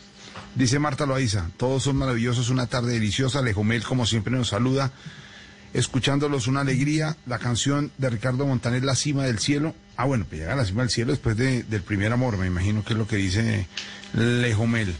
Y Mandarina también nos saluda, a Marcela ya la saludamos, a Oscar también, a todos un abrazo, seguimos aquí en La Tardeada. Esa es Dago, esa es la...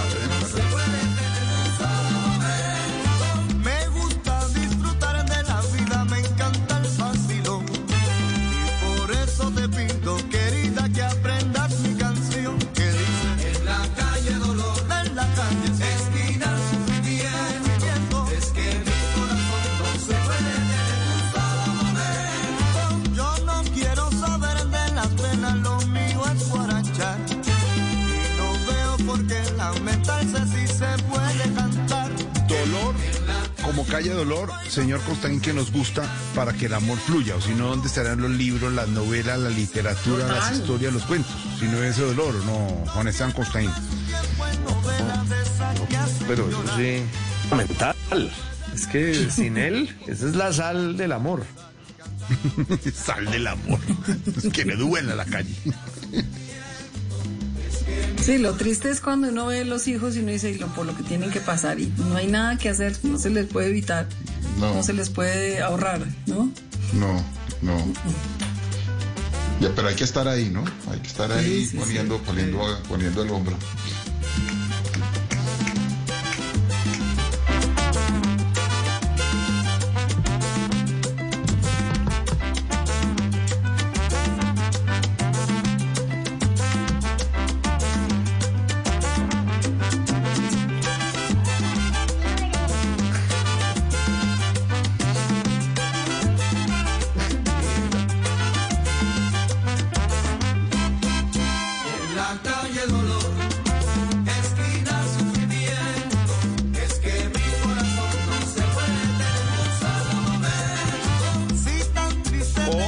Que le aparezca así como le apareció el mejor amigo a Constaín, le aparezca uno, el exnovio, a decirle, cuando usted va a terminar con la novia, Paniagua, entonces le aparezca el exnovio de la novia que usted está terminando, que no termine, que ella, esa mujer vale mucho. No se meta, ¿no? ¿Qué le pasa? Pero ¿y eso cuándo pasó? ¿A mí? ¿De verdad? ¿Qué le pasa? ¿Cómo así? A ver, estaba terminando con la novia y me apareció el exnovio de la novia que estoy terminando. No haga lo mismo que hice yo, no cometa el mismo error. No puede ser, eso tenía. No puede ser. Me llamó. Claro. ¿Qué le pasa? Yo lo conocía, pero ¿qué le pasa? No cometa el mismo error. Yo todavía, de verdad, lamento esa pérdida. Le dije, pues hágale. Pero no, cójala, sí. No, por favor. Sí, no, pero ¿qué es eso? ¿Ah? ¿No cometa el mismo error? No. Ya lo cometí. Ya estuve. Ya fui. Ah, esta es la versión. Juana, de Luis Miguel. Usted es la culpable, claro. Y soy aunque no quiera, esclavo de sus ojos, jugando a su amor. No juegue con mis penas, ni con mis sentimientos, que es lo único que tengo. Usted es mi esperanza, mi última esperanza. Comprenda de una vez. Sí, esta era la canción. Esta era. Sí. Usted no se espera. Me mata, me enloquece. Y hasta la vida diera por vencer el miedo de besarla a usted. Música para ir terminando hoy la tardeada, tertulia de amigos, porque estamos entrando al mes de septiembre. Queda un solo día, el martes 1 de septiembre. Comenzaremos el mes del amor y la amistad. Hablaremos del tema del amor, de la amistad, de la inspiración. Por supuesto, en estas tertulias de tardeada, sábado y domingo a las 5 de la tarde, ustedes lo saben, en Blue Radio, radio en vivo, con la nueva estrella de la radio en Colombia, en la región, el señor Juan Esteban Costaíno. Con las buenas noches, don Juan Esteban, nos encontramos el próximo sábado. Hasta el próximo sábado, un gran abrazo. Saludando a toda la audiencia. Juana, un abrazo, nos encontramos el próximo sábado. Un abrazo para todos. Un abrazo. Cuídense mucho, no bajen la guardia. No, hay que bajar la guardia, exactamente, ese es el mensaje, el que hace y dice Juana. Cuídense mucho, entramos en una nueva realidad, pero la situación continúe, la emergencia continua, hay que cuidarse. Don Dago, nos encontramos el sábado, un abrazo. Un abrazo, y yo le dedico esta canción a Luis Miguel también. Sobre todo por la parte que dice, usted me desespera. No sea así, hombre. Señor Paniagua, que le vaya bien explicando quién fue María Angélica en la vida. Nos encontramos el próximo sábado. Ay, qué lío, hombre. Sí, señor, ahí me están esperando. Sí. Aquí me hacen no quieren que haga noticias yo, es que no me conviene desconectarme. Aquí me van a agarrar. Nos cuenta el sábado cómo le va, y que piense y se inspire en su ex-suegro croata. Menos mal cambió de suegro. Conozco el actual y me parece mucho mejor. Un abrazo, señor Paniagua. Un abrazo a todos. A Mauro, a Nelson, en la parte técnica, al ingeniero Andrés, nuestro productor, un abrazo. Gracias por ese esfuerzo que hacen ustedes, el trabajo para llegar en la radio a todos. Radio en vivo hasta ahora en Blue Radio. Chao, chao. Vienen las noticias. Por vencer el miedo de besarla a usted.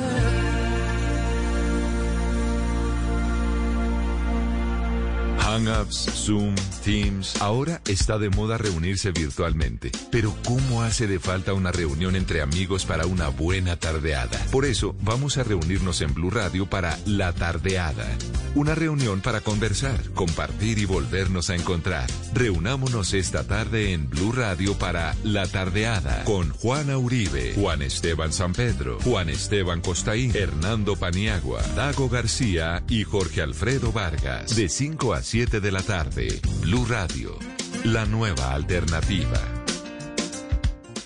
A continuación, una historia de amor. ¡Qué hermosura, mi amor, con esas curvas y yo sin frenos, Ave María! Je suis difficile, je suis curieuse, je ne suis pas pour tout le monde. Traducción: yo soy difícil, dura, no para cualquiera. No se preocupe, mi amor, me salió bravita, hágale que así es que me gusta más mi vida. Mais celui qui m'aime me fait tomber amoureux. Traducción, pero quien me quiera me enamora. Hágale pues, mi amor, que mi nombre es Lucho. Yo la lucho, la guapeo, la peleo y después la conquisto, mi amor. Ne pense que quiconque es seguro. Traducción, no crean que cualquiera tiene ese gusto. En la cuesta o en el llano, solo los colombianos, que son los más berracos. El amor entre la carrera más importante del mundo y los colombianos cada día crece más. No te pierdas esta historia en Blue Radio, con un gran narrador, Rubén Darío Arcila. En una tierra capaz de parir fenómenos y el mejor equipo que no pedalea en Blue Radio. Écoutez le Tour de France sur Blue Radio. Nous sommes amoureux du sport. El Tour de Francia en Blue Radio.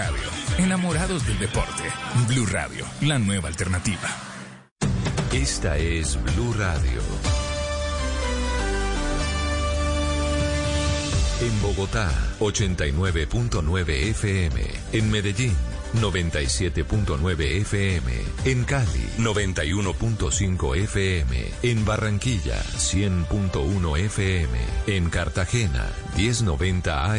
En Bucaramanga, 960 AM. En Pereira y el norte del Valle, 89.2 FM. En Tunja, 103.1 FM. En Villavicencio, 96.3 FM. En Armenia, 89.2 FM. En norte de Santander, 97.7 FM. En Neiva, 103.1 FM. Y en Córdoba, 96.0 FM. También en bluradio.com. En Facebook, Blu Radio Colombia. A través de Twitter en @BluRadioCo. Y en la señal de TDT.